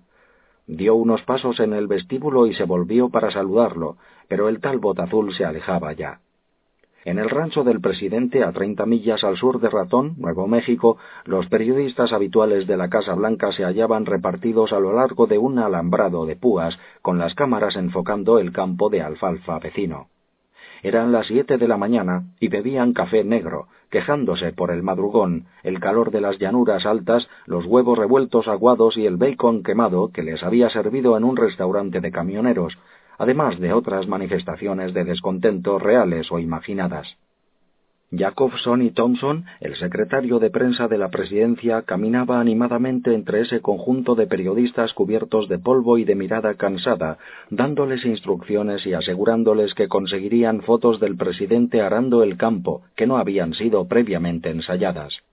El encanto del secretario de prensa estaba fabricado con arte, su blanca y brillante dentadura, su pelo largo y lacio, con unos toques de gris en las sienes, sus ojos oscuros, con el terso aspecto de la cirugía plástica. No tenía papada, ninguna señal de barriga, se movía y gesticulaba con un exuberante entusiasmo que no caía bien a los periodistas, cuyas principales actividades físicas consistían en golpetear máquinas de escribir, trabajar con procesadores de textos y fumar cigarrillos. Tampoco sus ropas le hacían el menor daño a su imagen. El traje hecho a medida, a rayas, y la camisa de seda azul con corbata haciendo juego. Mocasines negros de Gucci con una ligera capa de polvo de Nuevo México un hombre con clase sin un pelo de tonto. Jamás dejaba traslucir su ira. Bob Finkel, del Sun de Baltimore, sugirió una vez que, según una investigación clandestina, Thompson se había licenciado con sobresaliente en la escuela de propaganda de Joseph Goebbels. El secretario se detuvo en el lugar donde estaba instalado el camión de la televisión CNN. Curtis Mayo, el corresponsal en la Casa Blanca, se hallaba en una raída silla de director con un aspecto que daba lástima. ¿Tienes listo tu equipo, Cart? preguntó Thompson. Mayo se reclinó, se echó la gorra de béisbol hacia atrás y levantó la vista a través de unas gafas anaranjadas. No veo que haya algo digno de captar para la posteridad. El sarcasmo brotó de Thompson como el agua de lluvia de un desagüe. Dentro de cinco minutos el presidente saldrá de la casa, caminará hasta el granero y pondrá en marcha el tractor. Bravo, refunfuñó Mayo. ¿Qué va a añadir como bis? La voz de Mayo tenía una resonancia que en comparación hacía que el timbal de una orquesta sinfónica pareciera un bongo, profunda, retumbante, cada palabra cortante como el filo de una navaja. Va a recorrer el campo ida y vuelta con una cortadora de césped. Escuche, farsante de la ciudad, eso es alfalfa. Lo que sea, admiró Thompson con un amable encogimiento de hombros. En fin, creí que les interesaría la oportunidad de filmar al presidente en su ambiente rural preferido. Mayo colocó su mirada al mismo nivel que los ojos de Thompson buscando una chispa de superchería o engaño. ¿Qué pasa, Sonny? ¿Perdón? ¿A qué viene esto de jugar al escondite? Hace más de una semana que el presidente no aparece por ninguna parte. Thompson le devolvió la mirada. No se podía leer lo que había en sus ojos castaños. Ha estado sumamente ocupado poniéndose al día en su trabajo, lejos de las presiones de Washington. Mayo no quedó satisfecho. Nunca he visto a un presidente que esté tanto tiempo sin ponerse ante las cámaras. No hay nada raro en esto. Por ahora no tiene nada que decir que sea de interés nacional. ¿Ha estado enfermo o algo así? Nada de eso. Está tan fuerte como uno de sus toros sementales, ya lo verá. Thompson vio lo que había detrás de esa emboscada verbal y se dirigió a la cerca, informando a los otros periodistas, dándoles palmadas en la espalda y estrechándoles la mano. Mayo lo observó con interés un momento antes de levantarse a regañadientes de la silla y reunirse con su equipo. Norm Mitchell, un espantapájaros perezoso que caminaba a pasitos cortos, instaló su cámara de vídeo en un trípode, apuntando a la galería trasera de la casa del presidente, mientras el rollizo hombre del sonido, cuyo nombre era Rocky Montrose, conectaba el equipo de grabación con una pequeña mesa plegable. Mayo apoyó un pie, calzado con una bota, en una de las hileras del alambrado espinoso con un micrófono en la mano. ¿Dónde quieres ponerte para tu comentario? preguntó Michel. Estaré fuera de cámara, respondió Mayo. ¿Cuánto calculas que hay hasta la casa y el granero? Michel miró por la mira de un telémetro de bolsillo. Unos cien metros desde aquí hasta la casa. Quizá noventa hasta el granero. ¿Cuánto es lo más cerca que puedes enfocarlo? Michel se inclinó sobre el ocular de la cámara y movió el zoom, usando como referencia la puerta trasera de tela metálica. Saldrá de cuerpo entero con medio metro a los lados. Quiero un primer plano nítido. Necesitaré un duplicador. Ponlo. Michel le dirigió una mirada interrogativa. No puedo prometerte detalles nítidos. A esa distancia no nos podemos cuidar del análisis óptico y la profundidad del campo. No hay problema, le dijo Mayo. Montrose le miró desde su equipo de sonido. Entonces no me necesitas. De todos modos pone en funcionamiento el sonido y graba mis comentarios. De pronto el batallón de periodistas cobró vida cuando alguien gritó ¡Ahí sale! Cincuenta cámaras entraron en acción cuando la puerta de tela metálica se abrió y el presidente apareció en la galería. Iba vestido con botas de vaquero y una camisa de algodón metida en unos tejanos desteñidos. Lo siguió el vicepresidente Marjolin hasta el umbral con un enorme sombrero Stetson sobre la frente. Se detuvieron un minuto a conversar. El presidente gesticulaba animadamente mientras Marjolin parecía escucharle con mucha atención. Enfoca bien al vicepresidente, ordenó Mayo. Ya lo tengo, le respondió Michel. Marjolin se volvió y entró en la casa. El presidente, actuando como si todos los periodistas estuvieran aún en Washington, se dirigió al granero sin mirarlos. Pronto se oyó el exhausto motor de un diésel y volvió a aparecer sentado en un tractor verde John Deere modelo 2640 remolcando una cortadora de heno. Encima tenía un toldo, pero él se hallaba bien a la vista, con una pequeña radio de transistores abrochada en su cinturón y unos auriculares en los oídos. Los periodistas empezaron a hacerle preguntas a gritos, aunque resultaba evidente que no podía oírlos por la música de la FM y el ruido que hacía el tubo de escape del motor. Se puso un pañuelo rojo en la parte inferior de la cara, al estilo de los bandidos, para no respirar el polvo y el humo. Después bajó las paletas de la cortadora y cruzó el campo, yendo y viniendo por unos largos surcos lejos de la gente que se agolpaba en la cerca. Transcurridos veinte minutos, los corresponsales empezaron a recoger poco a poco sus equipos y volvieron a la comodidad que les ofrecía el aire acondicionado de sus caravanas. Ya está, anunció Michel. Se acabó la cinta, a menos que quieras que vuelva a cargarla. Olvídalo. Mayo enroscó el cable en el micrófono y se lo pasó a Montrose. Salgamos de este calor y veamos qué hemos conseguido. Entraron en el frescor de su caravana. Michel retiró la cinta de la cámara y la insertó en el reproductor, rebobinándola. Cuando estuvo listo para pasarla desde el principio, Mayo acercó una silla y se colocó a menos de sesenta centímetros del monitor. ¿Qué estás buscando? preguntó Montrose. La concentración de Mayo no se apartó de las imágenes en movimiento de la pantalla. ¿Dirías que ese es el vicepresidente? Por supuesto, le respondió Michel. ¿Quién si no? Estás dando por sentado lo que ves. Mira más de cerca. Michel se inclinó hacia adelante. El sombrero de vaquero le cubre los ojos, pero la boca y la barbilla son iguales, lo mismo el cuerpo. A mí me parece que es él. ¿No le encuentras nada raro en sus actitudes, en sus gestos? El tipo está ahí de pie, con las manos en los bolsillos, contestó estúpidamente Montrose. ¿Qué se supone que debemos ver en eso? ¿No le encuentras nada insólito? insistió Mayo. No noto nada. Muy bien. Olvídate de él, le dijo Mayo, mientras el vicepresidente se volvía y entraba en la casa. Ahora veamos al presidente. Sí, ese no es él, susurró Montrose ácidamente. Entonces tiene un hermano gemelo. Mayo pasó por alto esa observación y se quedó en silencio mientras la cámara seguía al presidente cuando cruzaba el patio del granero, mostrando su andar lento reconocible por millones de telespectadores. Desapareció en la oscuridad del granero y salió dos minutos después montado en el tractor. Mayo se levantó y chasqueó los dedos. ¡Para la cinta! gritó. Sorprendido, Michel apretó un botón y la imagen quedó fija. ¡Las manos! exclamó Mayo excitado. ¡Las manos en el volante! Pues bien, tiene diez dedos, masculló Michel con sorna. ¿Y qué? El presidente solo lleva un anillo de matrimonio. Fíjate bien, no lleva un anillo en el dedo medio de la mano izquierda, pero en el índice ves un brillante de buen tamaño, y en el meñique de la derecha. Ya lo veo, lo interrumpió Montrose.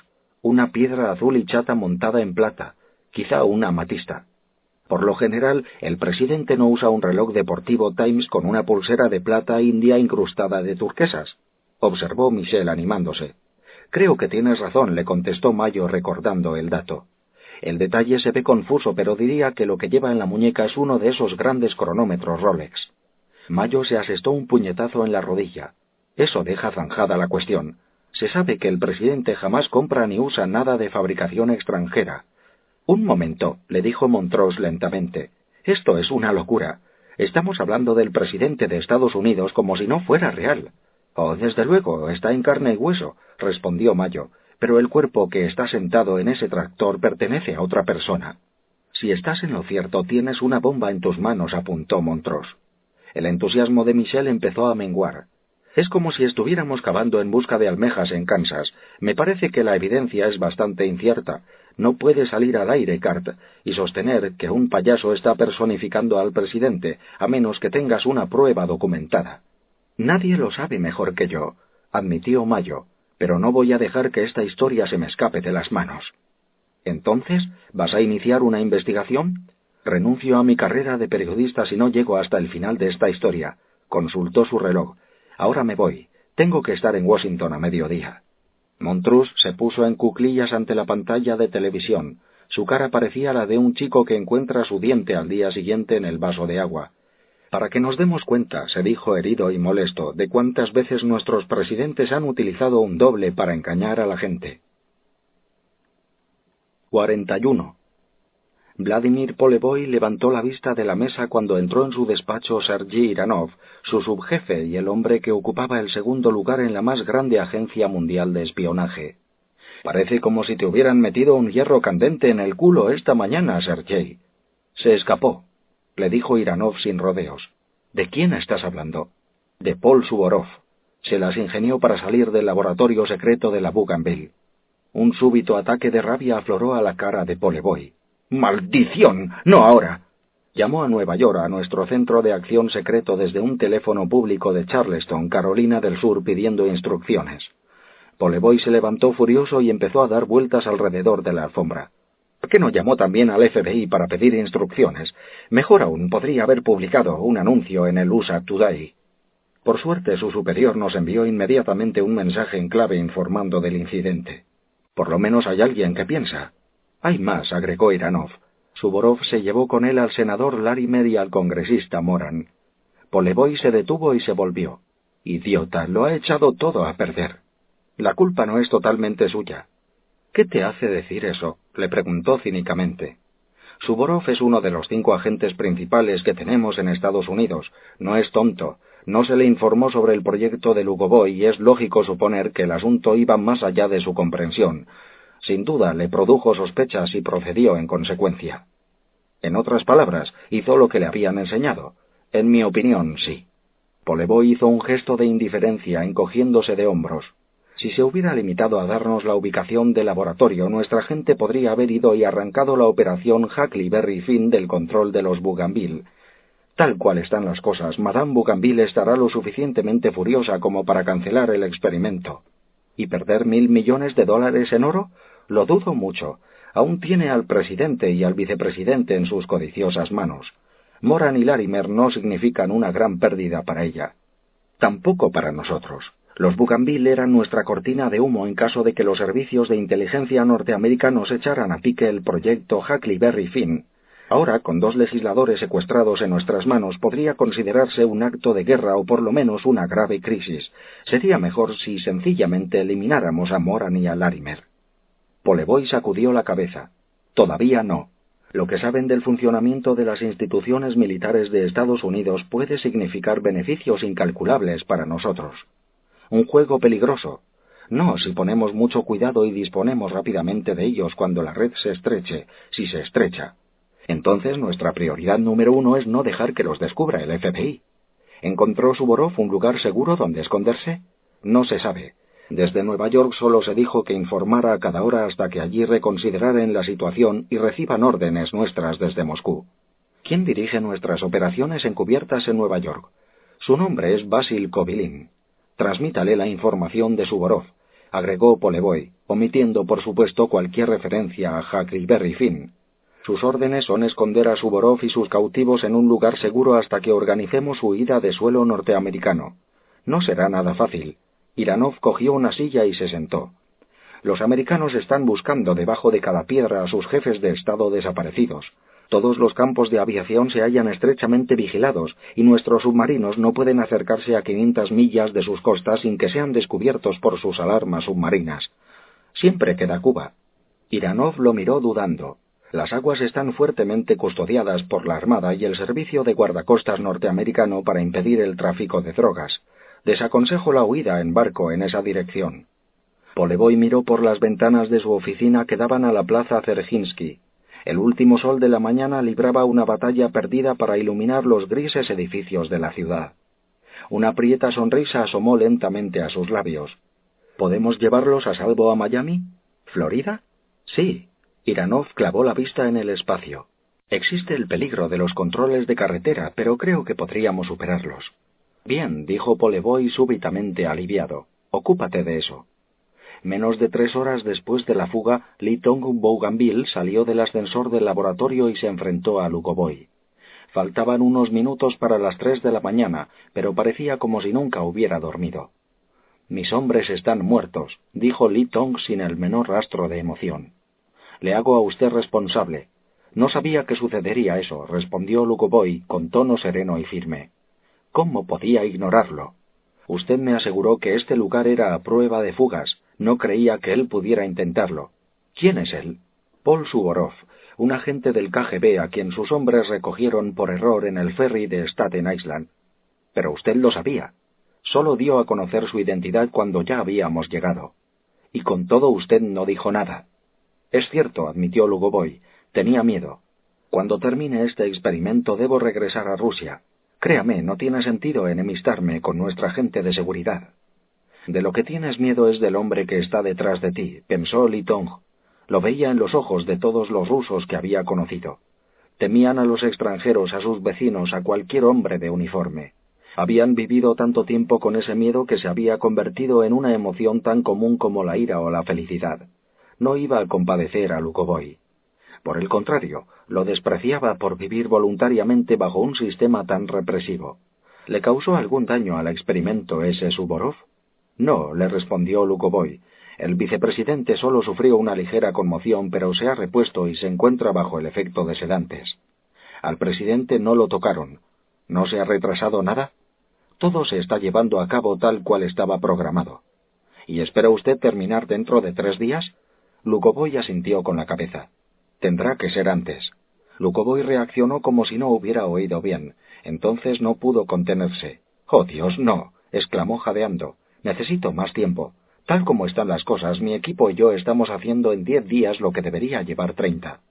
Usted está eliminando todas nuestras garantías. Necesitamos más tiempo para que se estabilice el cerebro del presidente. Esa es una preocupación del presidente Antonov, no mía ni de mi abuela. Nosotros hemos cumplido con nuestra parte del trato. Al permitir que entrara aquí un hombre del KGB, usted estropeó todo el proyecto. Le juro que no tuve nada que ver con la fuga de Suborov. Eso es lo que usted dice, respondió Bougainville fríamente. Para mí esa presencia fue planeada, posiblemente por orden del presidente Antonov. Seguramente que Suvorov ya ha informado a sus superiores y todos los agentes soviéticos en Estados Unidos convergen sobre nosotros. Tenemos que trasladar este lugar. Ese fue el golpe final. Lugovoy parecía como si tuviera náuseas. Imposible. Aulló como un perro herido. Absolutamente. De ninguna manera podemos trasladar al presidente y todo el equipo a otro lugar y cumplir además con su ridículo plazo. Bougainville lo miró a través de unos ojos que eran una ranura. Cuando volvió a hablar su voz era firme como una roca. Tranquilo, doctor. No se soliviante. 42. Cuando Pete entró en su oficina del AMSN, encontró a Hiram Jaeger dormido en el sofá.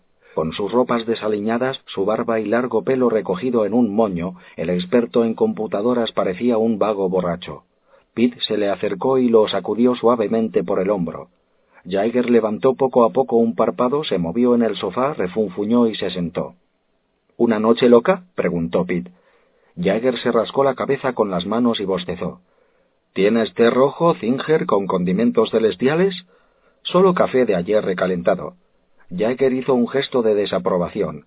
La cafeína te va a matar. La cafeína, la contaminación, la bebida, las mujeres, ¿qué importa? A propósito, la he encontrado. ¿Qué has encontrado? Tu astuta y evasiva compañía naviera. Caray, dijo Pete reanimándose. ¿Dónde? En tu propio patio trasero, respondió Giran con una amplia sonrisa socarrona, en Nueva York. ¿Cómo lo hiciste? Tu intuición de que los coreanos estaban involucrados fue la clave, pero no toda la respuesta. Ataqué por ese lado, investigando las compañías navieras y exportadoras que tenían su base en Corea o navegaban bajo ese pabellón. Había más de cincuenta, pero ninguna conducía a esas cuentas bancarias. Sin otro lugar donde recurrir, dejé que el ordenador actuara solo. Mi vanidad se hizo pedazos. Demostró ser mejor detective que yo. La dificultad estaba en el nombre. No era coreano, sino francés. ¿Francés? Con base en el World Trade Center en Manhattan, su flota navega bajo pabellón de la República de Somalia. ¿Qué te parece? Continúa. Una compañía de primera clase no se dedica a operaciones con cacharros oxidados. Catalogada como pura e inocente por Fortune Forbes y por Dan Bastreet, tan inmaculadamente pura que su informe anual viene acompañado con música de arpas. Pero si rascas lo suficiente encuentras más testaferros y falsas compañías subsidiarias que maricas en San Francisco documentación naviera falsa, reclamaciones por seguros falsos, barcos de carga de alquiler para cargamentos que nunca existieron, sustitución de cargamentos sin valor por otros de inmenso valor, y siempre más allá de la jurisdicción de los grupos privados y gubernamentales a los que estafan. ¿Cuál es el nombre? Marítima Bougainville, respondió Jaeger. ¿Has oído hablar de ella? ¿Temín Corjo Bougainville, el loto de acero? dijo Pitt impresionado. ¿Quién no? Es tan célebre como los magnates británicos y griegos del mundo marítimo. Pues es tu conexión coreana. ¿Tus datos están comprobados? No hay posibilidad de error. De lo más firmes y fiables, respondió inflexible. Acepta mi palabra. Controlado por triplicado. Apenas localicé a la Bougainville como la fuente original, el asunto se redujo a una simple tarea de rastreo. Todo coincidía, las cuentas bancarias, las letras, te resultaría increíble ver cómo los bancos fingen ignorar esos fraudes. Todo el asunto me recordó una de esas estatuas de la India con veinte brazos sentadas con una expresión de santidad en el rostro mientras sus brazos hacen gestos obscenos. Lo has conseguido, dijo Pete entusiasmado. En verdad clavaste a la Sosan Trading, al San Marino y al Pilotown, en pleno imperio marítimo Bougainville. Como una estaca en el corazón, ¿Hasta dónde has llegado? Puedo darte la biografía completa de esa vieja desde que nació, un buen pájaro. Comenzó desde el principio y con mucho coraje después de la Segunda Guerra Mundial. Poco a poco fue incorporando a su flota viejos cargueros tripulados por coreanos contentos de trabajar por un tazón de arroz y unos peniques por día. Como prácticamente no tenía gastos generales, rebajó los costos de sus cargas y construyó una próspera empresa. Hace veinticinco años, cuando su nieto ingresó en la compañía, las cosas dieron un gran salto adelante. Se mantuvo aparte en segundo plano, salvo por sus antecedentes escolares, su expediente está casi en blanco. Min Corjo Bougainville edificó ese imperio del crimen que opera en treinta países. Cuando su nieto, se llama Lee Tong, entró en la compañía, suavizó la parte fraudulenta y pirática de la organización hasta convertirla en una obra de arte. Lo tengo todo registrado y anotado, hay una copia en tu mesa. Pete se volvió y se dio cuenta de que encima de la mesa había un fajo de listados de ordenador. Se sentó y les pasó revista. El increíble imperio de los Bougainville era como para dejar pasmado a cualquiera. La única actividad delictiva que parecían haber dejado de lado era la prostitución. Transcurridos unos minutos levantó la vista y asintió con la cabeza. Un trabajo extraordinario, Giran, le dijo sinceramente. Gracias. Jaeger le señaló con un movimiento de cabeza todo ese material y le aconsejó Yo en tu lugar no perdería esto de vista. ¿Hay alguna posibilidad de que nos pesquen? Conclusión inevitable. Nuestras averiguaciones ilegales han quedado grabadas en el ordenador del banco e impresas en un formulario diario. Si un supervisor astuto observa la lista, se preguntará por qué una agencia oceanográfica norteamericana está husmeando en las cuentas de su mayor cliente. El paso siguiente será colocar en la línea de comunicaciones de la computadora un dispositivo de rastreo. Y lo más seguro es que el banco avise a la vieja Min Corjo, reflexionó Pitt. Luego levantó la vista y agregó, una vez que ellos hayan identificado a la AMSN, ¿puede el ordenador de los Bougainville sondear al nuestro hasta saber que espiamos de sus datos bancarios? Nuestra red es tan vulnerable como cualquier otra. Sin embargo, no se van a enterar de mucho, porque he retirado los discos magnéticos de almacenamiento. ¿Cuándo crees que nos van a descubrir? Me sorprendería que no nos hubieran identificado ya. ¿No podrías adelantarles? Jaeger lo miró inquisitivamente. ¿Qué estás tramando? Vuelve a tu teclado y complícales la vida para siempre. vuelve a entrar en la red y altera los datos, confunde las operaciones diarias de los Bougainville, borra los antecedentes legítimos de los bancos, inserta en sus programas instrucciones absurdas, déjalos que para variar sientan la presión de otro. Pero perderemos una prueba fundamental para una investigación federal. ¿Y qué? La prueba ha sido obtenida ilegalmente. De cualquier manera no sirve para nada. Espera un poco. Podemos meternos en un lío mayúsculo. Peor que eso, podrían matarnos, le dijo Pitt con una leve sonrisa. Una nueva expresión afloró en el semblante de Jacker, una expresión de súbito temor. El juego había dejado de ser divertido y adquiría dimensiones siniestras. Jamás se le había ocurrido que la investigación pudiera convertirse en algo amenazador y que pudiera asesinarlo. Pitt leyó esa aprensión en sus ojos. Ahora puedes irte y tomarte unas vacaciones. Te entenderé si lo haces. Jaeger pareció dudar un instante. Después sacudió la cabeza. No, me quedaré. Hay que descubrir a esa gente. Entonces dales duro. Obstruye los trabajos en todos los aspectos de su compañía marítima, inversiones en el extranjero, negocios subsidiarios, operaciones inmobiliarias, todo lo que ellos tocan. Está en juego mi cabeza, pero lo haré. Limítate a conseguir que el almirante